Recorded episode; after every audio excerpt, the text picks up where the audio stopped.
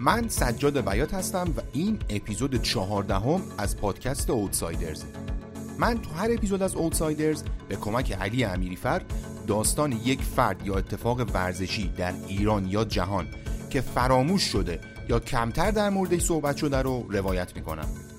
اوتسایدرز در ورزش به افراد یا اتفاقهایی گفته میشه که با فرهنگ و شرایط جامعه خودشون تفاوتهای آشکاری داشتند غریبه یا متفاوت بودند و به همین دلیل ما سراغ داستان زندگیشون رفتیم. پوسترهای اوتسایدرز رو برهان جاریانی می‌سازه و کارهای مربوط به سایت اوتسایدرز هم با آرش یاسمنی.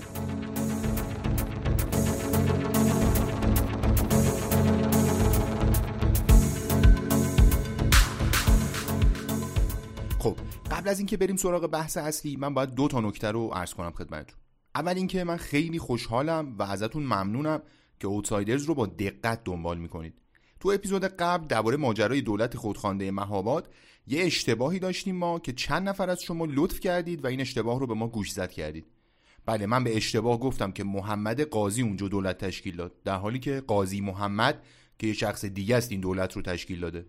عذرخواهی می‌کنم بابت این اشتباه امیدوارم که دیگه تکرار نشه اما مورد دوم.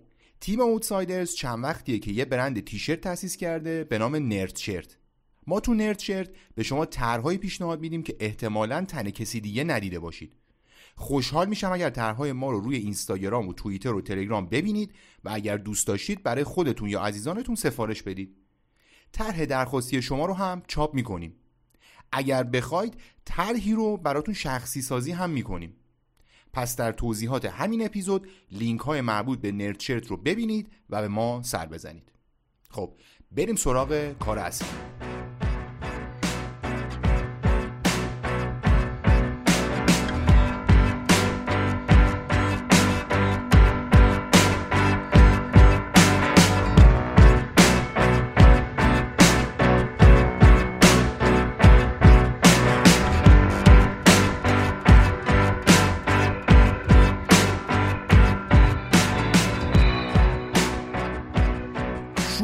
ماجراهای این اپیزود به حدود 100 سال پیش برمیگرده. مرداد 1303 تاریخی که دو سال دیگه همین روزا یک قرن ازش میگذره. حدود یک ماه قبل از اینکه سوژه این اپیزود به دنیا بیاد دو نفر از مامورای برجسته اداره تأمینات یا همون اداره پلیس خفیه آگاهی و کاراگاهی وارد کوچه قطب سر سراح سپه سالار شدن تو دواز دولت از دیوار بزرگترین خونه کوچه بالا رفتن و صاحب خونه مشهور رو به ضرب گلوله به قتل رسوندن اینطور بود که سید محمد رضا کردستانی متخلص به میرزاده عشقی شاعر، نویسنده، روزنامه نگار، نمایشنامه نویس و فعال سیاسی توسط حکومت وقت به قتل رسید. قتل فجیع عشقی فقط یه تیکه از پازل اون دوران پر التهاب بود. این قتل واکنشی توسط ماموران حکومت رضاخان بود به شاعری که اون روزها در خصوص جمهوری قلابی رضاخانی خیلی قلم فرسایی می‌کرد. قرن خورشیدی فعلی با استبداد دینی و به ظاهر ریاست جمهوری یک مهره به شدت ناکارآمد شروع شد. غمانگیز این که قرن خورشیدی قبلی هم با شرایط بسیار بدی شروع شد. چی شد که دو نفر رفتن میرزاده عشقی رو اونطور فجی تو خونش به قتل رسوندن. بیاید چند ماه عقب بریم و سری به سه اسفند 1299 بزنیم.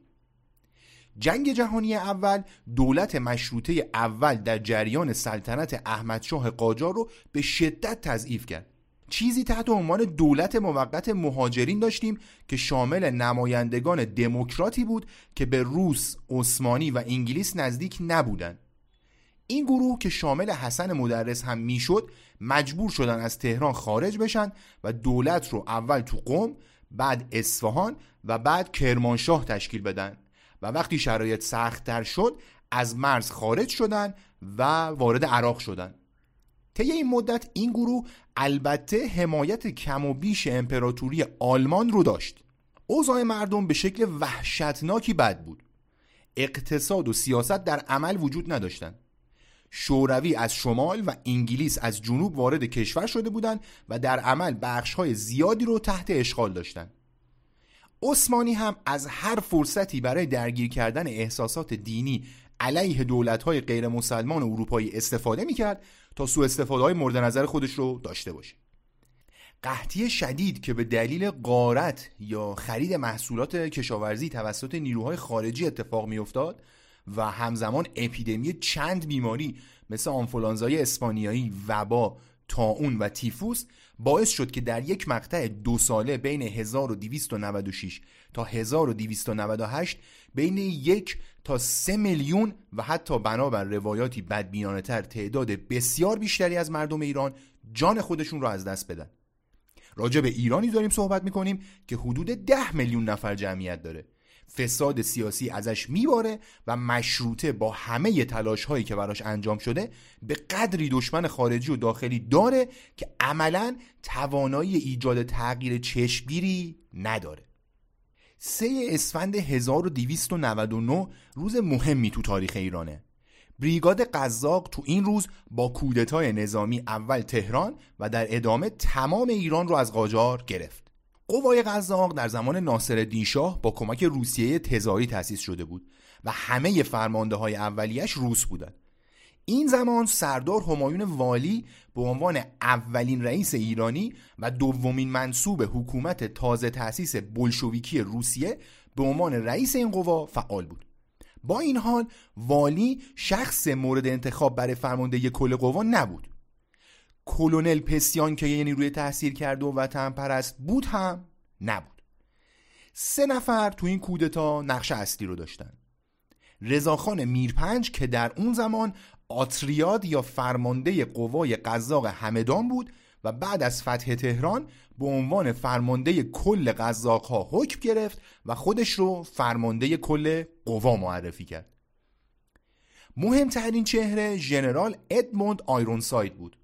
ژنرال اسکاتلندی ارتش سلطنتی بریتانیا که مشوق رضاخان در مسئله کودتا بود. آیرون ساید چیزی در رضاخان میرپنج که تا اون زمان برای عموم مردم ناشناخته بود دید که اون رو برای پیشبرد اهداف بریتانیا در ایران که حداقل در اون زمان یک راستا و شوروی بود مناسب می‌دید. نفر سوم سید زیاءالدین طباطبایی بود که یه آخوند جوونی بود که خیلی نزدیک بود به دربار انگلیس. و حتی در مراسم تاجگذاری کینگ جورج پدر ملکه الیزابت هم حاضر شده بود. این گروه که آینده ممالک محروسه یا پرشیای اون زمان رو از مسیر مشروط و رأی مردم نمی‌دونستن وقتی وارد تهران شدن اداره های دولتی رو بدون مقاومت خاصی در اختیار گرفتن. بیشتر از 100 نفر از فعالای سیاسی بازداشت و یه سری دیگه هم سربنیست شدن. مسئله از اون جهت خجالت آور بود که حتی وقعی به قانون اساسی هم گذاشته نشد و نماینده های مجلس که مسئولیت قضایی داشتن هم بین بازداشت شده ها بودن. احمد شاه قاجار شاه مستقر محمد حسن میرزا ولیعهد و چند نفر از نزدیکاشون مخفی شدن و فتولا خان اکبر نخست وزیر هم رفت سفارت انگلیس پناهنده شد. خان بعد از کودتا یه اعلامیه داد به عنوان حکم می‌کنم که نه تا ماده داشت. ماده اول تمام اهالی شهر تهران باید ساکت و مطیع احکام نظامی باشند. ماده دوم حکومت نظامی در شهر برقرار و از ساعت هشت بعد از ظهر غیر از افراد نظامی و پلیس معمور انتظامات شهر کسی نباید در معابر عبور نماید. ماده سوم. کسانی که از طرف قوای نازمی و پلیس مزنون به اخلال آسایش و انتظامات واقع شوند فورا جلب و مجازات سخت خواهند شد. ماده چهارم. تمام روزنامجات و اوراق مطبوعه تا موقع تشکیل دولت به کلی موقوف و بر حسب حکم و اجازه که بعد داده خواهد شد باید منتشر شوند. ماده پنجم. اجتماعات در منازل و نقاط مختلفه به کلی موقوف و در معابر هم اگر بیش از سه نفر گرده هم باشند با قوه قهریه متفرق خواهند شد. ماده ششم. درب تمام مغازه های شراب فروشی و عرق فروشی تئاتر و سینما و فوتوگرافی ها و کلوب های قمار باید بسته شود و هر مست که دیده شود به محکمه نظامی جلب خواهد شد. ماده هفتم. تا زمان تشکیل دولت تمام ادارات و دوائر دولتی غیر از اداره ارزاق تعطیل خواهند بود. پستخانه، تلفنخانه، تلگرافخانه هم مطیع این حکم خواهند بود. ماده هشتم. کسانی که در اطاعت از موارد فوق خودداری نمایند به محکمه نظامی جلب و به سختترین مجازات ها خواهند رسید. ماده نهم. کازم خان به سمت کماندانی شهر انتخاب و معین می شود و معمور اجرای موارد فوق خواهد بود. چهارده جمادی الثانی 1339 رئیس دیویزیون قزاق اعلی حضرت اقدس شهریاری و فرمانده کل قوا رضا. بله قرن گذشته هم اینطور زیر چکمه های قزاق ها و با استبداد و حضور مهره های مثل سید زیاء تبا آغاز شد. بیایید برگردیم به سال 1303 میرزاده عشقی که گفتم چطور سرش رو زیر آب کردن یکی از کسایی بود که خیلی به دولت کودتا و شخص میرپنج انتقاد می‌کرد. زبونش خیلی تند بود. شعر بسیار معروفی داره که هزلیاته و من خواهم یه تیکش رو بخونم قبل از شنیدن. توصیه می‌کنم که تنها بشنوید یا صدا رو یه جوری کم کنید. یه خورده بیادبی داره. بعد از این بر وطن و بوم و برش باید رید. به چنین عدل و به دیوار و درش باید رید. آنکه بگرفته از او تا کمر ایران گوه به مکافات الا تا کمرش باید رید. پدر ملت ایران اگر این بی پدر است بر چنین ملت و روح پدرش باید رید. به مدرس نتوان کرد جسارت اما آنقدر هست که بر ریش خرش باید رید. یه توضیح هم بدم که پدر ملت لقب رضاخان بود. گفتم دیگه یه همچین سر نترس و زبان سرخی داشت میزاده عشقی که اسمش به نیکی در تاریخ ما خواهد موند. همزمان با قلع و قمع چهرههایی مثل میرزاده عشقی رضاخان میرپنج که شده بود سردار سپه با الهام از تغییرات بزرگ سیاسی در ترکیه ایده ای که مدتی باهاش مخالف بود و به خاطرش با میرزا کوچکخان جنگلی درگیرم شده بود رو پیش برد. ایده تبدیل حکومت به جمهوری. 98 سال پیش یعنی تو مرداد 1303 سوژه این اپیزود ما در حالی تو بروجرد متولد شد که کشور وارد دوره استبداد تازه شده بود. شیخ محمد تقی عبدوی بروجردی یکی از مهمترین چهره های سیاسی مذهبی بروجرد بود. پدرش شیخ ملا حسین بروجردی از چهره های مذهبی بنام و جدش ملا محمد تقی گلپایگانی از مجتهدین شناخته شده بود. این آقای عبدو مثل اجدادش تحصیلات حوزوی رو پیش گرفت و فقط 21 سالش بود که از میرزا حسن آشتیانی مرجع تقلید بزرگ زمانه و نفر اول این بحث تو اون دوره اجازه اجتهاد گرفت. شیخ محمد تقی وارد سیستم قضاوت شد که برای مدت طولانی کنتراتی دست عالمای دین بود. و حتی وقتی مدون شد باز هم دور از شیوه دینی و حضور عالمان دین نبود. وقتی سی و دو سالش بود سه پسر داشت به نامهای جلال، مهدی و حسین. سال 1303 صاحب پسر دیگه ای شد که اسم پسر جدید رو علی محمد گذاشتن. سه پسر اول شیخ محمد راه پدر رو ادامه دادن و درس طلبگی خوندن. علی محمد اما تمایلی به درس طلبگی نداشت. پسر آخر آشیخ محمد تقی راه کاملا متفاوتی رو در زندگیش پیش گرفت.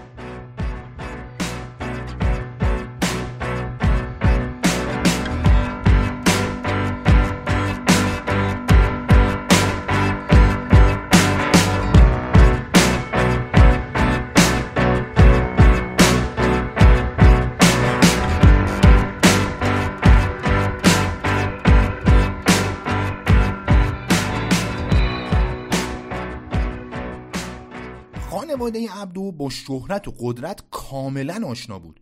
گفتم که پدر بزرگ و پدر شیخ محمد تقی از روحانیون بانفوذ و مهم بودن. خود شیخ محمد تقی هم تو سیستم قضایی آغاز حکومت رضاخان برای خودش بروبیایی به هم زد. علی اکبر خان داور که دادگستری و سیستم قضایی رو با سر و شکل مدرن تو ایران راه انداخت شیخ محمد تقی رو برای پست بسیار مهم ریاست دادگاه انتظامی قضات انتخاب کرد. یعنی محمد عبدو شد قاضی دادگاهی که توش به تخلفات قاضی های دیگه رسیدگی میشه. و خب مشخصه که آدم باید مهره مهم و نزدیک به حکومتی باشه که تو اون شرایط خفقان اون دوره همچین سمتی بهش برسه. گفتم پسر بزرگتر شیخ محمد تقی یعنی جلال راه پدرش رو پیش گرفت و به آدم بسیار مهمی تبدیل شد که مفصل به داستانش می‌رسیم. مهدی و حسین هم درسای طلبگی خوندن اما از سطح حوزه بالاتر نرفتن. و همون معلم و این صحبت ها بودن. علی محمد خیلی کوچیک بود که پدرش از رساله دکتراش دفاع کرد. عنوان رسالش انحلال عقد واحد به عقود متعدد بود. اینو از یه وکیلی پرسیدم اما راستش رو بخوای توضیحش رو خیلی متوجه نشدم. داستانش انگار اینجوریه که اگر چند نفر یه چیزی رو به یه نفر بفروشن و بعدا بیان یکی از اون چند نفر بگه که آقا من مست بودم آقا مریض بودم آقا مثلا عقلم کار نمی‌کرد فلان می‌خوام بزنم زیرش. اگه حرفش قابل قبول باشه میشه اون معامله رو به چند تا معامله تقسیم کنیم. یکیشو باطل کنیم بقیهشو باطل نکنیم. این یه چیزی راجع به این چیزا بوده. حالا ببخشید دیگه اگه خوب توضیح نمیدم خودم هم راستش خوب متوجه نشدم. عبدوی مد نظر ما به رسم خانواده سراغ تحصیل رفت. دهه ده قرن گذشته خورشیدی تحصیل کردن کالای بسیار لوکسی بود و فقط بخش خیلی خیلی خیلی خیلی خیلی اندکی از جامعه بهش دسترسی داشتن. آمار دقیق و رسمی در دست نیست اما وقتی پنج دهه بعد حدود هفتاد درصد جامعه بی سواد بودن میشه حد زد که این آمار خیلی وضعش خوب نبوده در واقع با تقریب بسیار خوبی تحصیل مربوط به ذکور خانواده های اسم و رسمدار بود. اون هم در اغلب موارد محدود به خوندن و نوشتن و درسای دینی مذهبی می‌شد. این وسط یه اقلیتی هم بودن که علاقه و هوش زیادی داشتن و به یه سطح بالاتر می‌رفتن که اینم عموما منجر می‌شد به درس خوندن در اروپا و آمریکا. جلال پسر بزرگ خانواده عبدو وقتی دبیرستان رو تموم کرد رفت فرانسه برای ادامه تحصیل. اونجا و احتمالا تحت تاثیر پدرش حقوق خوند و دکترا گرفت. همزمان تو ایران شیخ محمد بعد از تثبیت حکومت شاهنشاهی پهلوی به درجات بالا رسید و یکی از کسایی بود که قانون مدنی ایران رو تنظیم کرد. هر جا که الان دارید به این پادکست گوش می‌کنید می‌تونید پادکست شیرازه رو پیدا کنید و قسمت چهارمش که به بررسی قانون مدنی می‌پردازه تاریخچه این ماجرا رو گوش کنید. خیلی جالبه. خروجی این جمع با تقریب بسیار خوبی همین قانونیه که با وجود تغییر حکومت همچنان استفاده میشه. به بیان دیگه خروجی جمعی که از دلش یکسانسازی قوانین مدنی خارج شد شریعت محور بود. علی محمد که از سه برادر دیگهش کوچکتر بود بعد از تموم کردن دوره دبستان راهی دبیرستان شرف شد. دبیرستان شرف یکی از اولین مدارس ساخته شده با سر و شکل مدرن در ایران و مربوط به دوره قاجار بود. عبدو در حالی وارد دبیرستان شد که رئیس دبیرستان میرزا علی اکبرخان نازم الاطبا بود. آقای نازم الاطبا از مهمترین چهره پزشکی تاریخ ایران و دکتر مخصوص مزفر شاه بود. نقش پررنگی تو امضای فرمان مشروطه داشت و کلی بیمارستان هم تو تهران و مشهد ساخت. از آدمای مهم و مثبت تاریخ ایرانه. یادش گرامی. علی اکبر خان مدرسه شرف رو جوری اداره می‌کرد که هم درس مهم بود هم ورزش. ایده این بود که با ورزش بچه ها رو سرگرم کنن و از یه جا نشستن و درگیر چیزای بی خود و موزه شدن دورشون کنن. تا یادم نرفته اینم بگم که یه دبیرستان شرف دین هم داریم سمت انقلاب که سال 1394 تأسیس شده و ربطی به اون دبیرستان شرف نداره. از بحث اصلیمون دور نشیم. علی عبدو تو دبیرستان شرف شروع به تحصیل کرد. علوم پایه و این چیزا تدریس می‌کردن. همزمان تو برنامه های ورزشی دبیرستان هم حضور داشت. دوچرخه سواری، والیبال، دو میدانی، کشتی و مشتزنی رشته های اصلی بودن. خبری از فوتبال نبود و بسکتبال هم خواهان زیادی نداشت که بخواد رشته ای از رشته های ورزشی دبیرستان بشه. حدود همین سالهایی که علی وارد دبیرستان شد جلال برادر بزرگترش داشت برای خودش اسم و رسمی تو سیاست دست و پا می‌کرد. علی که 17 سالش شد جلال دادستان کل دیوان کیفری بود. جلال شهریور 20 چند نفر از کله گنده های امنیتی دوره رضاشاه رو به جرم قتل مدرس و فرخی یزدی کشید پای میز محاکمه. محاکمه احمد احمدی مشهور به پزشک احمدی و رکن الدین مختاری مشهور به سرپاس مختاری کار هر کسی نبود. هرچند اینها نفرات اول سلسله کشت و کشتار نبودند اما مثلا مختاری کسی بود که دستور مستقیم قتل مدرس و شیخ خزعل رو صادر کرد. احمدی هم متهم بود به قتل تیمورتاش وزیر دربار و کلی آدم دیگه با آمپول ناجور. هرچند به ادعای احمد کسروی وکیل احمدی تیمورتاش مالاریای مزمن داشت و به مرگ عادی مرد. اما شایعه هایی بود درباره تزریق آمپول آب داغ به زندانیا توسط پزشک احمدی. اینکه چطور پزشک احمدی کت بسته به دادگاه میاد یکی از جالب ترین داستان های 100 سال اخیر ایرانه که چون پای یه زن در میونه احتمالا تو رسانه ها خیلی راجبش نخونده باشید. شهریور 20 احمدی که اوضاع رو خراب می‌دید فرار کرد عراق. ایران تیمورتاش دختر تیمورتاش که بنابر گواه تاریخ اولین زنی بود که چارچوب هجاب و اندرونی رو شکست دنبال احمدی رفت عراق.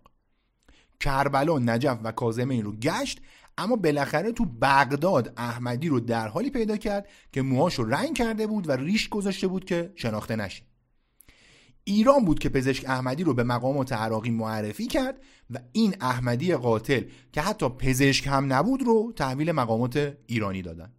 دادگاهی که جلال عبدو برپا کرد هرچند به گواه خیلی ها نتونست آمرین رو محکوم کنه اما عاملین رو محکوم کرد. مختاری و احمدی به همراه چند نفر دیگه محکوم به اعدام شدن و همین شد که جلال عبدو به شهرت بسیار رسید. سالی که سرپاس مختاری اعدام شد یعنی سال 22 جلال عبدو در انتخابات دوره 14 مجلس شورای ملی رأی مردم تهران رو کسب کرد و رفت مجلس. توجه کنید که تو 5 سال دنیا چه بالا پایینی داره. هولوش سال 17 و 18 و اینا مختاری رئیس شهربانی تهران بود. جلال عبدو هم یه مدیر میان رده ای بود. 4 5 سال بعدش سال 22 اوضاع اینطوری بود. حالا دور نشیم از بحث اصلی. همین زمونا علی برادر کوچکتر جلال که مشغول تحصیل بود و علاقمند پراپاگورس ورزش اولین موفقیت های ورزشی خودش رو کسب کرد. علی تا سال 20 چند باری تو دوچرخه سواری و رشته های پرتابی دو میدانی در سطح آموزشگاه های تهران عنوان کسب کرده بود. کاپیتان تیم والیبال دبیرستان شرف هم بود. سال دوم دبیرستان بود که باشگاه دارایی که اون زمان جوون بود و هنوز به قول ورزشی تهران تبدیل نشده بود سراغش اومد. دو سال برای دارایی هم بازی کرد و کاپیتان این تیم هم شد. والیبال البته اون زمان سر و شکل منظمی نداشت و اونقدر بزرگ و گسترده نبود که بشه توش اسم خاصی دست و پا کرد. علی بدن بسیار ورزیده ای داشت و استعدادش در بحث فیزیک بدنی چشمگیر بود. همزمان بهترین دوچرخه سوار استقامتی و والیبالیست دبیرستان شرف بود که بین 400 تا 500 تا دانش آموز داشت. دانش آموزایی که بیشتر از نصفشون علاقمند و پیگیر جدی ورزش بودن راجع به دوچرخه و دوچرخه سواری تو اپیزود قبلی که در مورد تیمسار خسروانی بود صحبت کردیم و چه جالب که مؤسس پرسپولیس و مؤسس تاج هر دوشون در ابتدای کار به دوچرخه مربوط میشن. علی البته به توصیه یک دوست رفت سراغ مشت زنی. عرض کردم که این رشته هم یکی از رشته هایی بود که امکاناتش تو دبیرستان شرف مهیا بود.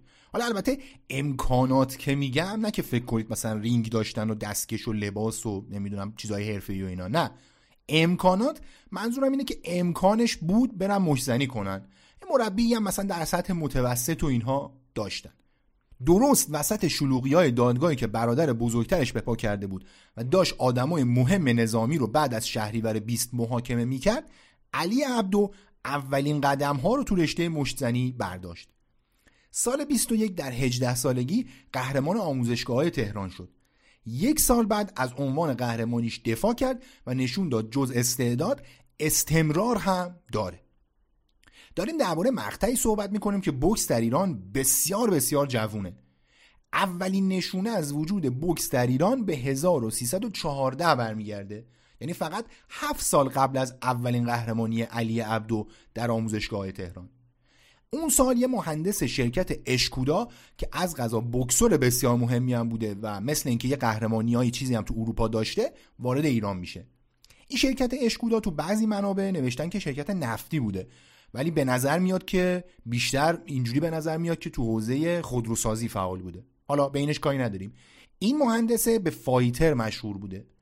چند تا از محصلای مدرسه نظام که از طریق روزنامه ها و رادیو اخبار بوکس رو دنبال می‌کردن و این بند خدا رو میشناختن رفتن پیشش و گفتن که آقا ما شما رو خیلی دوست داریم بذار بیای باهات تمرین کنیم. و اینطوری بود که اولین مشت ها در ایران پرتاب شدن. سال 1318 رضا از بوکس خوشش اومد و دستور داد مسابقاتش رو شروع کنن اما خب همونطور که مثلا قیمت مرغ و تخم مرغ با دستور پایین نمیاد یه رشته ورزشی جدید هم با دستور شروع به کار نمی‌کنه.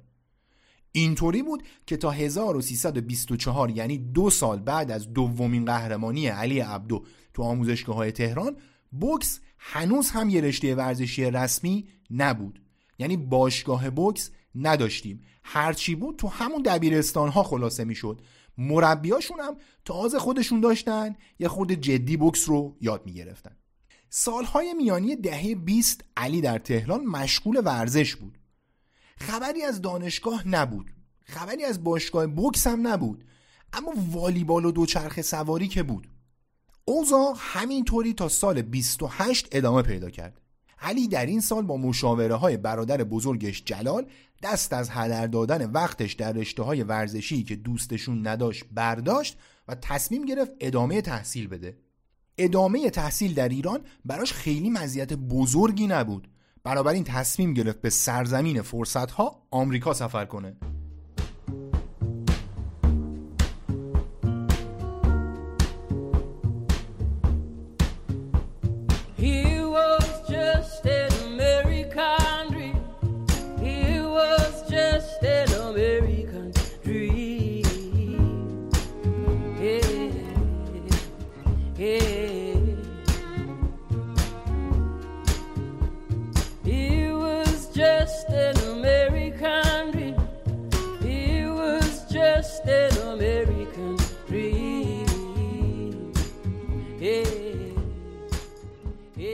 چرا آمریکا؟ چون همون سال جلال عبدو از وزارت دادگستری به وزارت خارجه منتقل شد و رفت سازمان ملل. اون هم به عنوان نماینده دائم ایران تو این سازمان.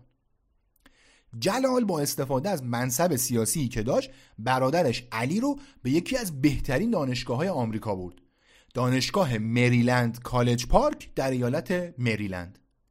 این دانشگاه که از قدیمی ترین مراکز علمی آمریکاست و با توجه به نزدیکی به مراکز مهم دولتی ایالات متحده همیشه یکی از مراکز مهم مشاوره‌ای برای دولت آمریکا به حساب می اومده همیشه یکی از معتبرترین دانشگاه های دنیا بوده کی اونجا درس خونده؟ مثلا لری دیوید مثلا فریار شیرزاد ایرانیول اصلی که تو دوره بوش پسر مشاور رئیس جمهور و عضو شورای امنیت آمریکا بود.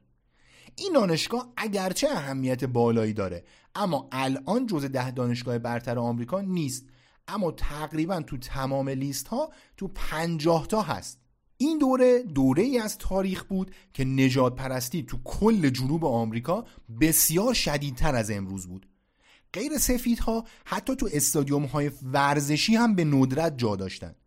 مریلند هم یکی از نجات پرست ترین و در عین حال پولدارترین ایالت های آمریکا بود. مریلند همین الان هم تو لیستای مختلف ثروتمندترین ایالت آمریکاست. یکی از دلایلش اینه که به واشنگتن دی سی خیلی نزدیکن و محل سکونت خیلی از دولتی ها و نزدیکای دولتن. همینطور افراد مهم شورای امنیت ملی هم تو همین ایالت زندگی می‌کنن. در واقع فاصله کاخ سفید تا مرز ایالت مریلند فقط 37 کیلومتره. البته امروز سمت دیگه ماجرا مریلند دیگه جزو ایالت های با بیشترین گزارش های مرتبط با نجات پرستی نیست. خلاصه اینطوری بود که علی عبدو با راهنمایی برادر بزرگترش جلال عبدو عضو ارشد هیئت نمایندگی ایران در سازمان ملل رفت آمریکا که هم درس بخونه هم جدیتر و به مراتب بهتر بوکس رو ادامه بده. عبدو در کالج پارک تحصیل در رشته تربیت بدنی رو شروع کرد. اون زمان مثل امروز سختگیری نبود برای قبول دانشجوی جدید در دانشگاهی با اون سطح حالا حداقل سختگیری خیلی زیاد نبود. عبدو شروع به تحصیل کرد و از امکانات فوقالعاده ورزش دانشگاهی اونجا استفاده کرد. فوقالعاده حداقل در مقیاس با چیزی که در بقیه جاهای دنیا اون زمان بود و خیلی بیشتر از اون چیزی که تو ایران دیده می‌شد. عبدو برای اینکه بتونه تو آمریکا راحت تر زندگی کنه یه پاس آمریکایی هم گرفت. عجیب نیست اگر برادرش جلال به عنوان یه سیاستمدار مهم بهش کمک کرده باشه. عبدو که حالا دانشجو یک کالج آمریکایی بود اسم آلن مورگان رو برای خودش انتخاب کرد که اسم فامیل خیلی سرراستیه عبدو دانشجو و ورزشکار خوبی بود. درسش رو می‌خوند و مشت می‌زد. تو رسانه های اون وقت ایران خبرهایی هست از قهرمانی عبدو در دو دوره مسابقات دستکش طلای آمریکا تو سالهای سی و سی و یک. این مسابقات از 1928 شروع شد و آخرین بار سال 2008 برگزار شد. بعدش تو مسابقه و برنامه دیگه ادغام شد. تو لیست قهرمانای تاریخ این رقابت ها اسمی از علی عبدو یا آل مورگان دیده نمیشه. دستکش طلایی البته علاوه بر این فرمت سراسری یه سری مسابقات منطقه‌ای هم داشت. این بخشش هنوزم فعال تو شهرها و ایالت مختلف. رقابت هایی تحت نام تجاری دستکش طلایی برگزار میشه. متاسفانه نتونستیم فهرست کاملی از قهرمان های ایالت دیسی که عبدو اونجا مش می‌زد پیدا کنیم. در نتیجه اینکه آیا علی عبدو هیچ وقت قهرمان رقابت های دستکش طلایی شده یا نه و گزارش هایی که در رسانه ها هست به دلیل اشتباه گرفتن مسابقه دیگه با دستکش طلایی بوده یا نه مشخص نیست. البته اینکه تو مسابقات مهمی قهرمان شده باشه یا نه مهم نیست چون دوران حرفه‌ای قابل ذکری در بوکس نداشت. اساسا کسب موفقیت تو رشته های رزمی تو آمریکا واقعا کار عجیب و سختیه. داریم درباره رشته ای صحبت می‌کنیم که آدمای مطلقا فقیر رو یه شبه میلیونر می‌کنه. حالا اون زمان صحبت از میلیون نبود اما همچنان بوکس بسیار پولساز بود و موفقیت در اون بسیار بسیار دشوار.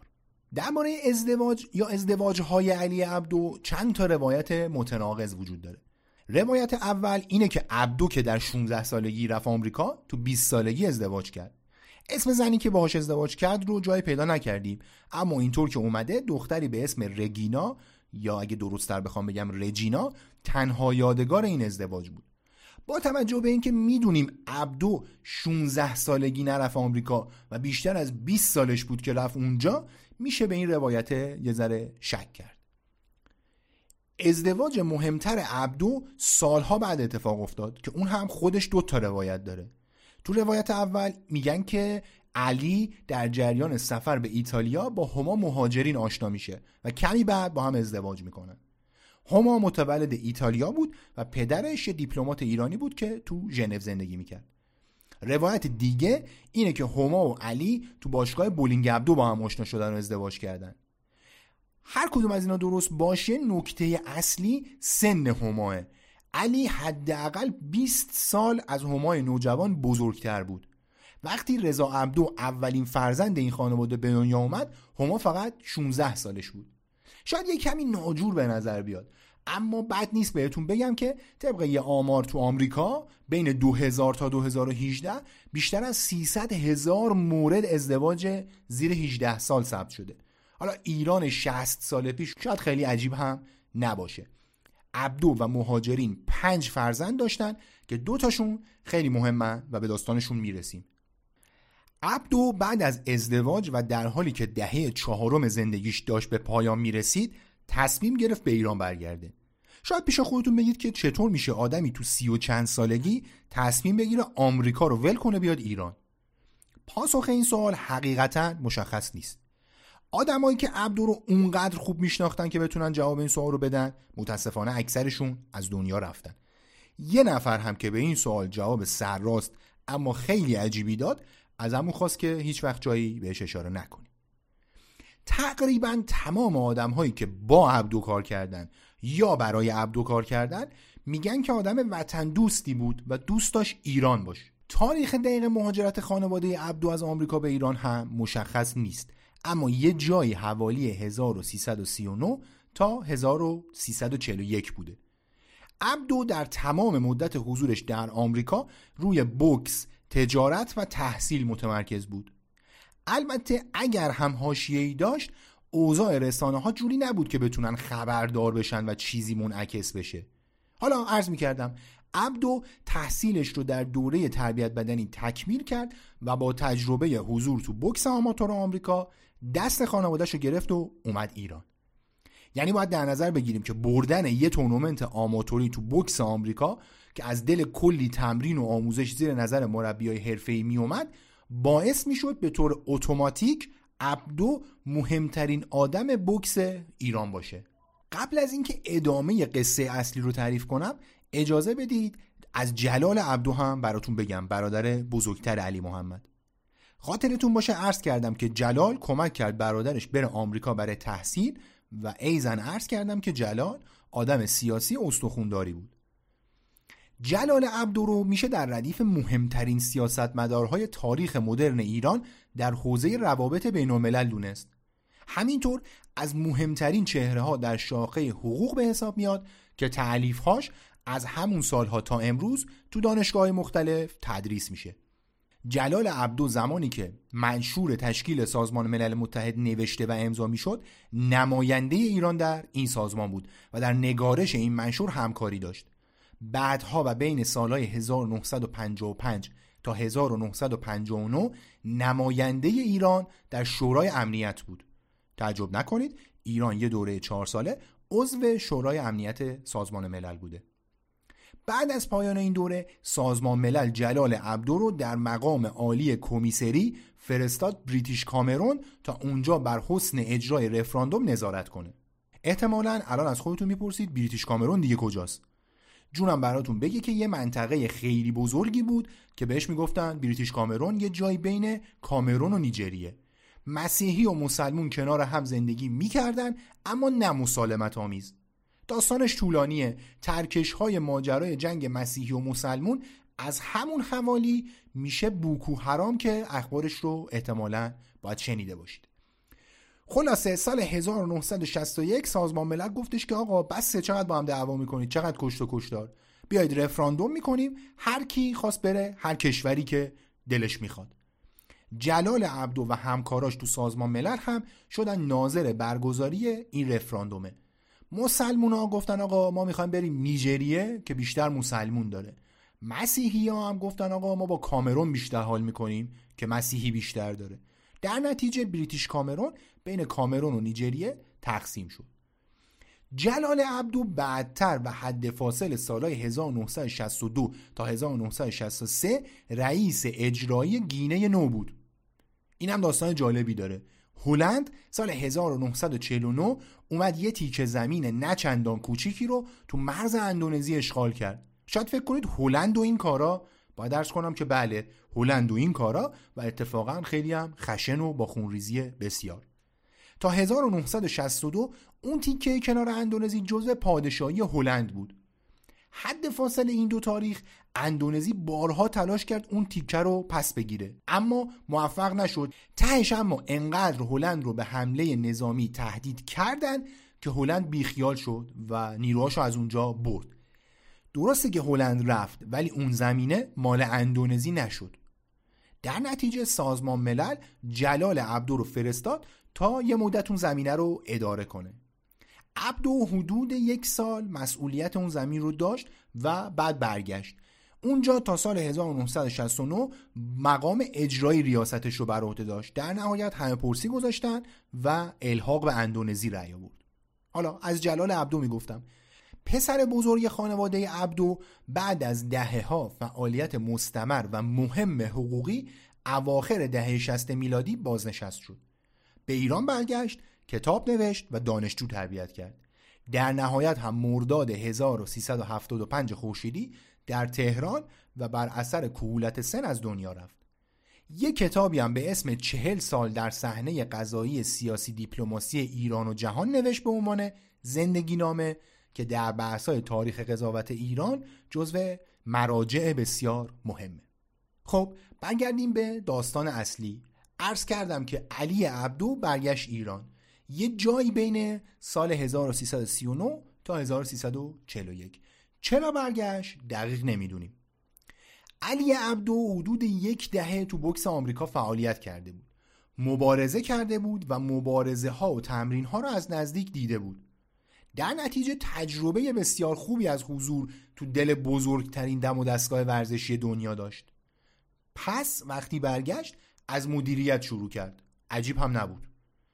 همه اون سالها دولت ایران دانش آموخته های اروپا و آمریکا رو تشویق می‌کرد که برگردن ایران دست از تفکرهای آزادی خواهانه و سوسیالیستی و اینا بردارن یه شغلی تو سیستم محافظ کارانه و سنتی ایران بگیرن و سرشون به زندگی خودشون باشه. از این کسانی که دعوت می شدن دو سر طیف وجود داره. یه سرش میشه اردشیر زاهدی که یوتای آمریکا درس خوند برگشت و هم وزیر شد هم سفیر شد هم داماد شاه شد.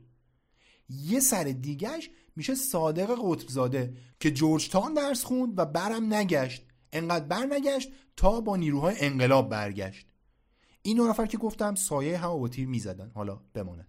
همونطور که اوایل بحث عرض کردم بوکس تو ایران اون زمان سابقه چندان طولانی نداشت و جامعه بوکس اونقدر بزرگ نبود. برای همین وقتی یه آدمی که برای مشت زدن سنش بالاست ولی برای مدیریت جوونه از آمریکا برگشت خیلی سوالی نبود که چی کار باید بکنه.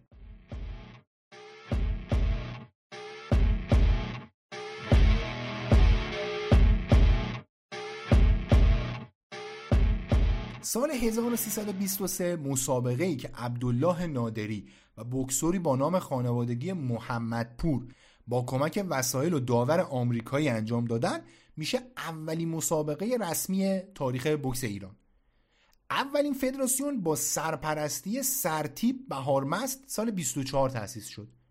ما این نگاهی کردیم ببینیم آقای محمود بهارمست ربطی به اسفندیار بهارمست داور فوتبال معروف ایرانی آمریکایی داره یا نه؟ که خب به نتیجه قطعی نرسیدیم. بعد از اون برای پنج سال همون عبدالله نادری اولین رئیس فدراسیون بود. یه مدت هم امیر علای رئیس فدراسیون بود تا رسیدیم به 1341 که علی عبدو از آمریکا اومد و شد رئیس فدراسیون بوکس ایران. یک سال بعد از اینکه علی عبدو فدراسیون بوکس رو تحویل گرفت اولین دوره رقابت های بوکس آسیا تو جاکارتای اندونزی برگزار شد. بوکس اون روزها جوون ایران که یک بار تو المپیک 1948 با دعوت شرکت کرده بود و توفیقی به دست نیاورده بود اعزام شد به این رقابت ها تیم ایران با چهار مشت زن رفت به اون مسابقات و اولین طلای تاریخش رو کسب کرد. حسین آقایی در پشه وزن مشت زنی بود که این افتخار رو به نام خودش ثبت کرد. سه ورزشکار دیگه مقام کسب نکردن اما همون تک مدال طلا کارنامه فوق ای بود. عبدو پنج سال رئیس فدراسیون بوکس ایران بود و برنامه ریزی رو به این رشته یاد داد. تجربه ای که از آمریکا و برگزاری مسابقات با اون ابعاد به دست آورده بود بهش کمک کرد که اوضاع مسابقات سراسری تو ایران رو یه سر و سامونی بده. تو دوره ریاست عبدو به فدراسیون بوکس دو دوره دیگه مسابقات قهرمانی آسیا برگزار شد اما ایران توفیقی کسب نکرد. سه سال بعد از اینکه عبدو از فدراسیون بوکس رفت مسابقات قهرمانی آسیا برای اولین بار تو تهران برگزار شد که ایران با سه طلا دو نقره و چهار برونز نمایش خیره کننده ای داشت و قهرمان آسیا شد. تا امروز فقط یه بار دیگه قهرمان آسیا شدیم که اونم سه دوره بعد از همین اولین دوره قهرمانی مونه بعد از فدراسیون بوکس نوبت مهمترین و پرهاشیه ترین فعالیت زندگی علی محمد عبدو بود. برای اینکه به داستان شور بولینگ عبدو برسیم باز باید یه چند سالی برگردیم عقب و بریم به دورانی که عبدو هنوز آمریکا بود. بعد از کودتای 28 مرداد کم کم قوای پشت صحنه انگلیس تو ایران تضعیف شدن و جاشون رو به یانکیا دادن. قدرت گرفتن آمریکایی‌ها در ایران برای افرادی مثل عبدو که روابط بسیار خوبی در این کشور داشت و اون طرفا به قول معروف آشنا داشت خیلی مناسب بود. به همین دلیل عبدو و چند نفر از دوستانش در ایران شرکت سهامی خاص CRC رو تأسیس کردند. این شرکت خصوصی برای انجام واردات و صادرات به و از کشورهای اون سمت دنیا و مشخصا با تمرکز روی آمریکا تأسیس شد. عبدو پول و آشنای کافی و لازم برای این کار رو داشت. یادمون نره که برادرش سیاستمدار و قاضی گردن کلفتی بود خودش هم شم اقتصادی داشت و تو آمریکا فقط پی مشتزنی و درس و اینا نبود. متاسفانه درست معلوم نیست که تو آمریکا دقیقا چی کار می‌کرده. اما میشه حد زد که یه کارهایی درباره خرید و فروش و صادرات و واردات و اینها داشته. همینطور نباید فراموش کنیم که پدر عبدو آدم مهمی بود که تو بروجرد املاک و زمین و خلاصه این چیزها رو داشت. آدمی بود که به قول معروف دستش به دهنش می‌رسید. شیخ محمد تقی این مقطعی که داریم دربارهش صحبت می‌کنیم مدعی العموم استیناف دادگستری بود. در واقع دادستان دادگاهی بود که پرونده بعد از اعتراض به رأی اولیه میره اونجا. سمت مهمی بود. منظور این که خانواده عبدو پول و مهمتر از اون روابط کافی برای راه انداختن همچین بیزینسی رو داشتن. تا زمانی که عبدو برگرده تهران این شرکت فعالیتهایی در سطح متوسط داشت. نه خیلی پولساز بود نه مشکلی داشت. عبدو که برگشت اما ماجرا کاملا تغییر کرد. CRC با جذب سرمایه گذارهای جدید به سطح بسیار بالاتری از کاراش رسید. سرمایه گذارهای جدید البته پولدارای معمولی نبودن. خاطر شریف باشه تو اپیزود حشمت مهاجرانی داستان یه بازیکن تیم ملی فوتبال رو براتون تعریف کردم که بعد از بازنشستگی رفت تو نیروی هوایی و اونقدر پیشرفت کرد که ارتش بود شد. اسمش محمد امیر خاتمی بود. به اسم محمد خاتم میشناسیمش. خاتم آدم مهمی بود. چقدر مهم بود؟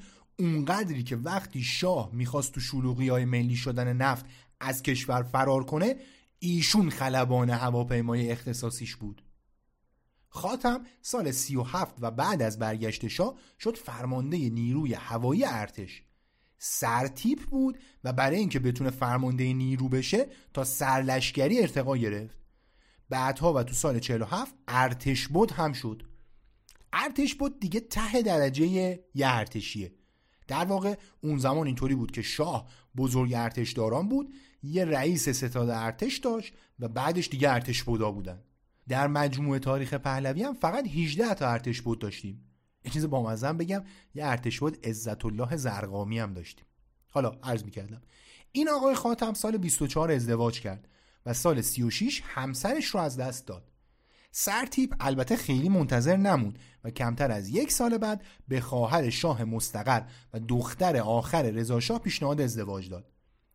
فاطمه پهلوی یکی از پرهاشیه ترین ها تو خانواده سلطنتی بود. تو اپیزود خسروانی گفتم که روز خاکسپاری پدرش با یه روزنامه‌نگار مسیحی آمریکایی ازدواج کرد. البته بعد از ازدواج دربار اعلام کرد که داماد قبل از ازدواج مسلمون شده. چون می‌دونیم که نمیشه که یه مسلمون با یه مسیحی ازدواج کنه. خلاصه پیشنهاد خاتم با موافقت شاه مواجه شد و تا کارهای عروسی و اینا جور بشه یه دو سالی زمان بود این فاطمه پهلوی آدم بسیار فعالی در حوزه اقتصادی بود. اگه بخوام دقیقتر رو بهتر بگم تمام تمرکزش روی بحثای اقتصادی بود. آ اینو تا یادم نرفته بگم یه فاطمه پهلوی دیگه هم داریم که اون بزرگترین دختر رضا شاه بود. همدم و سلطنه. بسیار مرموز بود این یکی. در این حد که حتی مادرش هم مشخص نیست قطعا کیه.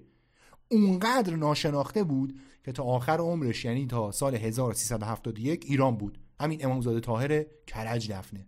حالا از بحث اصلیمون دور نشیم. فاطمه پهلوی تو هیئت امنای جاهای مثل باغات گیاهشناسی رئیس بود. یه جاهای کم دردسر و پرپولی. یه کارخونه پنبه هم داشت توی گرگان.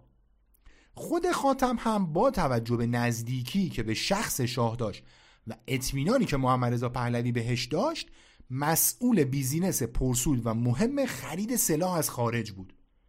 تو همچین بازاری درصد حرف اول رو می‌زنه. شرکت های اسلحه سازی برای اینکه خاتم محصول اونها رو بخره بهش درصد می‌دادن. داریم درباره معامله های چند صد هزار تا چند ده میلیون دلار صحبت می‌کنیم. اعدادی که باید زب در تورم حاصل از گذر زمان هم بشن. مثلا بهتون بگم که یه میلیون دلار سال 1950 معادل دوازده میلیون دلار الانه. با توجه به اتش سیری ناپذیر بزرگ خاندان پهلوی به انبار کردن های مدرن مسئول خرید سلاح بودن یکی از مهمترین مشاغل کشور به حساب می و فقط می‌تونست به نزدیکترین افراد به شخص اول مملکت برسه خلاصه بحث این که جونم براتون بگه زوج خاتم و فاطمه پهلوی زوجی بسیار ثروتمند و بسیار پرنفوذ بودند. همون سال 40 41 سمتا این زوج به جمع سهامدارای اصلی سیارسی پیوستند و همکار علی عبدو شدن. عبدو توی مصاحبه با کیهان ورزشی سال 42 میگه قبل از اینکه بخشی از سهام شرکت رو بفروشم به خاتم و فاطمه پهلوی رفتم بانک ملی و یه وامی هم گرفتم رقم وامو نمیگه ولی توضیح میده که وام رو تزریق کرده به شرکت و باهاش جنس برای صادر کردن خریده با وام بانک ملی و فروش بخشی از سهام شرکت به یه زوج سوپر پولدار و بسیار بسیار بسیار متنفذ شرکت سهامی خاص سیارسی شکوفا شد. اواخر سال چهل شرکت به درجه ای از موفقیت رسید که تونست به سهامدارای اصلی سود پرداخت کنه. دهه چهل خورشیدی همین دهه‌ای که با شکوفایی شرکت سیارسی شروع شد دو روی متفاوت داره. یک روی اقتصادی داره که مثل وضعیت این شرکت مناسب و پررونقه و یک روی اجتماعی سیاسی داره که مثل حاشیه های شهرهای دور از پایتخت کثیف و زشته. این دهه دهه آغاز اصلاحات ارزیه که قبلا به تفصیل دربارهش صحبت کردیم. اما چطور دهه‌ای که با بحران اجتماعی حاصل از این اصلاحات شروع شد و با بحران کشاورزی حاصل از اون ادامه پیدا کرد دهه‌ای از لحاظ اقتصادی شکوفا بود. پاسخ به این پرسش رو باید تو بهمن سال 41 پیدا کنیم. تو این زمان وزارت خونه های بازرگانی و صنایع که اقتصاد کشور رو به رکود برده بودند و از اداره امور کاملا ناتوان بودند رسما به دعوای سیاسی مشغول بودند محمد رضا پهلوی هم که به خاطر اصلاحات ارزی به شدت تحت فشار بود به اسدالله علم دستور داد که آقا این اوضاع رو جمع کن دیگه. علم هم با مشورت دوستاش به این نتیجه رسید که جفت این وزارت خونه ها رو تعطیل کنه و به جاش وزارت اقتصاد تأسیس بشه. برای وزارت خونه جدید وزیر مناسب به سختی پیدا می شد خاطرتون باشه گفتم که آیت الله خمینی و بقیه روحانیون شیعه می‌گفتن اصلاحات ارزی طرح آمریکاییه. بین چهل تا چهل و یکم علی امینی نخست وزیر بود که واضح به آمریکایا نزدیک بود. و حتی بنابر روایت های محکم با فشار دولت جیف کندی به نخست وزیری رسیده بود. به خاطر این جریانات شاه نمی‌تونست کسی که آمریکا درس خونده رو بذاره وزیر اقتصاد. چون اونطوری پازل این داستان ها تکمیل می‌شد دیگه. بعد این در حالی بود که بیشتر چهره قابل اتکای اون وقت آمریکا درس خونده بودن. این وسط یه درس خونده فرانسه که از غذا اقتصاد هم خونده بود از طریق امیر عباس هویدا و عبدالله انتظام به نخست وزیر معرفی شد.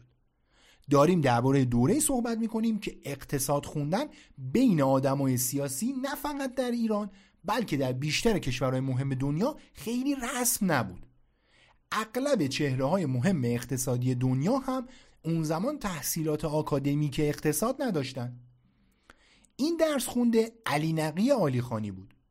مرحوم آلیخانی که سال 1398 در آمریکا از دنیا رفت قبل از وزارت اقتصاد تو شرکت ملی نفت کارهای بزرگی مثل سر و سامون دادن به وضعیت مسکن کارمندا و کارگرا انجام داده بود.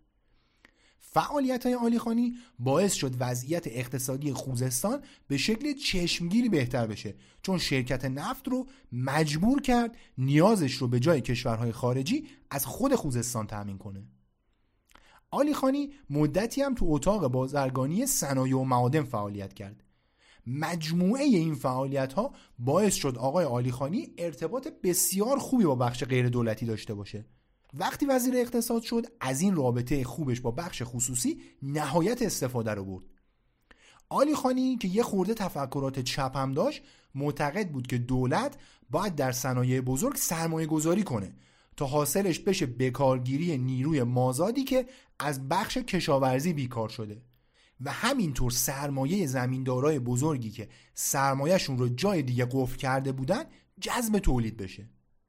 برنامه وزارت عالیخانی این بود که طبقه کارگر رو از اون حالت بردگی که توش بودن رو خارج کنه.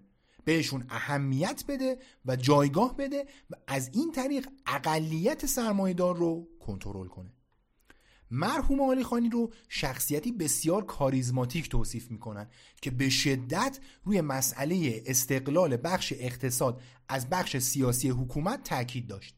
تو این دوره شرکت زوباهن اصفهان بانک بین المللی ایران ماشین سازی و تراکتور سازی تبریز. دیگه براتون بگم مرکز آمار واردات و صادرات مؤسسه استاندارد سازمان کارگزاران بورس. بگم که شرکت خودروسازی ایران ناسیونال یا همون ایران خودروی خودمون تأسیس شدن. حالا بعدم نیست که بگم واردات خودرو هم آزاد بود. دقت کردید دیگه.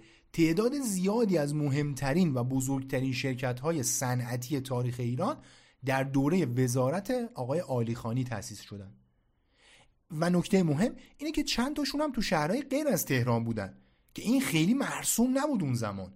کشور خیلی بیشتر از الان مرکزگرا بود. این شرکت ها و کارخونه ها تو شهرهای دیگه تأسیس شدن تا وضعیت این شهرها یه مقدار تقویت بشه. چنین شرایطی ایدئال بود برای آدمای مثل علی عبدو که می‌خواستن کار تجاری بکنن. و همین شد که شرکت سیارسی در مدت حدود سه سال از شرکتی که برای ادامه حیاتش به وام بانک ملی نیاز داشت به شرکتی تبدیل شد که سرمایه آدمهای کله گنده رو جلب می‌کرد. حالا اینجا یه سوالی پیش میاد. اینکه چطور مملکتی با این سطح از ترقی اقتصادی که نه فقط تو منطقه بلکه حتی در سطح آسیا هم نادر به نظر می رسید و بودن مهرهای کارآمد و کم نظیری مثل آلیخانی به جایی رسید که یک دهه بعد درگیر آشوب و انقلاب شد. آلیخانی در گفتگویی با بخش فارسی بی بی سی بسیار خوب و دقیق به این پرسش پاسخ میده. علت انقلاب این بود که یه جامعه ای داشتیم که از نقطه اجتماعی پیشرفته بود. با یک سیستم سیاکی روز به روز عقب افتاده تر می شد نه اینکه سر جاش بمونه عقب افتاده تر می شد و در واقع با به یه معنا با زمان قاجاری دیگه دواشتهاش تفاوتی نمی کرد آقای آلی خانی هرچند سه تا نخست وزیر دید اما سال 48 و به دلیل شرایطی که توضیح داد از کار برکنار شد. برکناری آلی خانی به شکل سمبولیک با شروع افزایش قیمت نفت همراه بود که در نهایت به بیماری هلندی اقتصاد ایران و فروپاشیش یک دهه بعد از شکوفایش منجر شد. درباره ماجرای بیماری هلندی قبلا به تفصیل صحبت کردیم. در واقع آلیخانی داشت اقتصاد رو به شیوه سخت اما درست جلو می برد که وقتی نفت قیمت گرفت به نظر شخص اول مملکت دیگه نیازی به این شیوه نبود و یه شیوه راحت تری پیدا شده بود. برگردیم به شرکت سیارسی این شرکت دفاتری تو تهران، تبریز و چند شهر دیگه داشت و با قدرت خوبی از وضعیت اقتصادی مملکت استفاده می‌کرد. کانال های ارتباطی سه سهامدار اصلی در اروپا و آمریکا کمک می‌کرد صادرات و واردات با سرعت و کیفیت بهتری انجام بشه. چهرهای قدرتمندی من جمله فاطمه پهلوی هم کمک می‌کردن اوضاع شرکت تو داخل قوی و محکم باشه. تو دهه چهل در سایه وضعیت رو به بهبود اقتصادی و وضعیت فاجعه بار سیاسی و اجتماعی اوضاع ورزش با سرعت عجیبی تغییر کرد. تغییر که البته بهتره بگیم که دستخوش انقلاب شد. تا این مقطع از تاریخ ورزش جایگاه متوسطی تو جامعه ایران داشت. شهرهای دور از پایتخت امکانات جدی نداشتن. به همین خاطر محدود بودن به رشته های مثل کشتی و مشتزنی و یکی دو تا رشته دیگه. جوانای مرکز نشینم بیشتر به دوچرخه سواری، شنا، والیبال و کشتی علاقه داشتن. فوتبال اونقدر جذاب نبود. امکانات سخت افزاری و نرم افزاریش هم نبود. اگر هم بود در حد زمین خاکی و یه توپ معمولی بود. حتی توپ مناسب هم خیلی گرون بود. تو دهه چهل روزنامه ها و مجله ها شروع کردن به نوشتن از پله و دی استفانو و امثالهم. گزارش هایی که وقتی میخونیشون شبیه شاهنامه تا گزارش مثلا یه مسابقه یا یه تورنمنت. همزمان وضعیت بهتر اقتصادی نسبت به دهه های 20 و 30 امکان ورزش کردن رو هم بیشتر کرد. در چنین شرایطی آدمهایی مثل عبدو پایه های فوتبال باشگاهی ایران رو جوری تقویت کردند که دیگه مثل سابق نشد.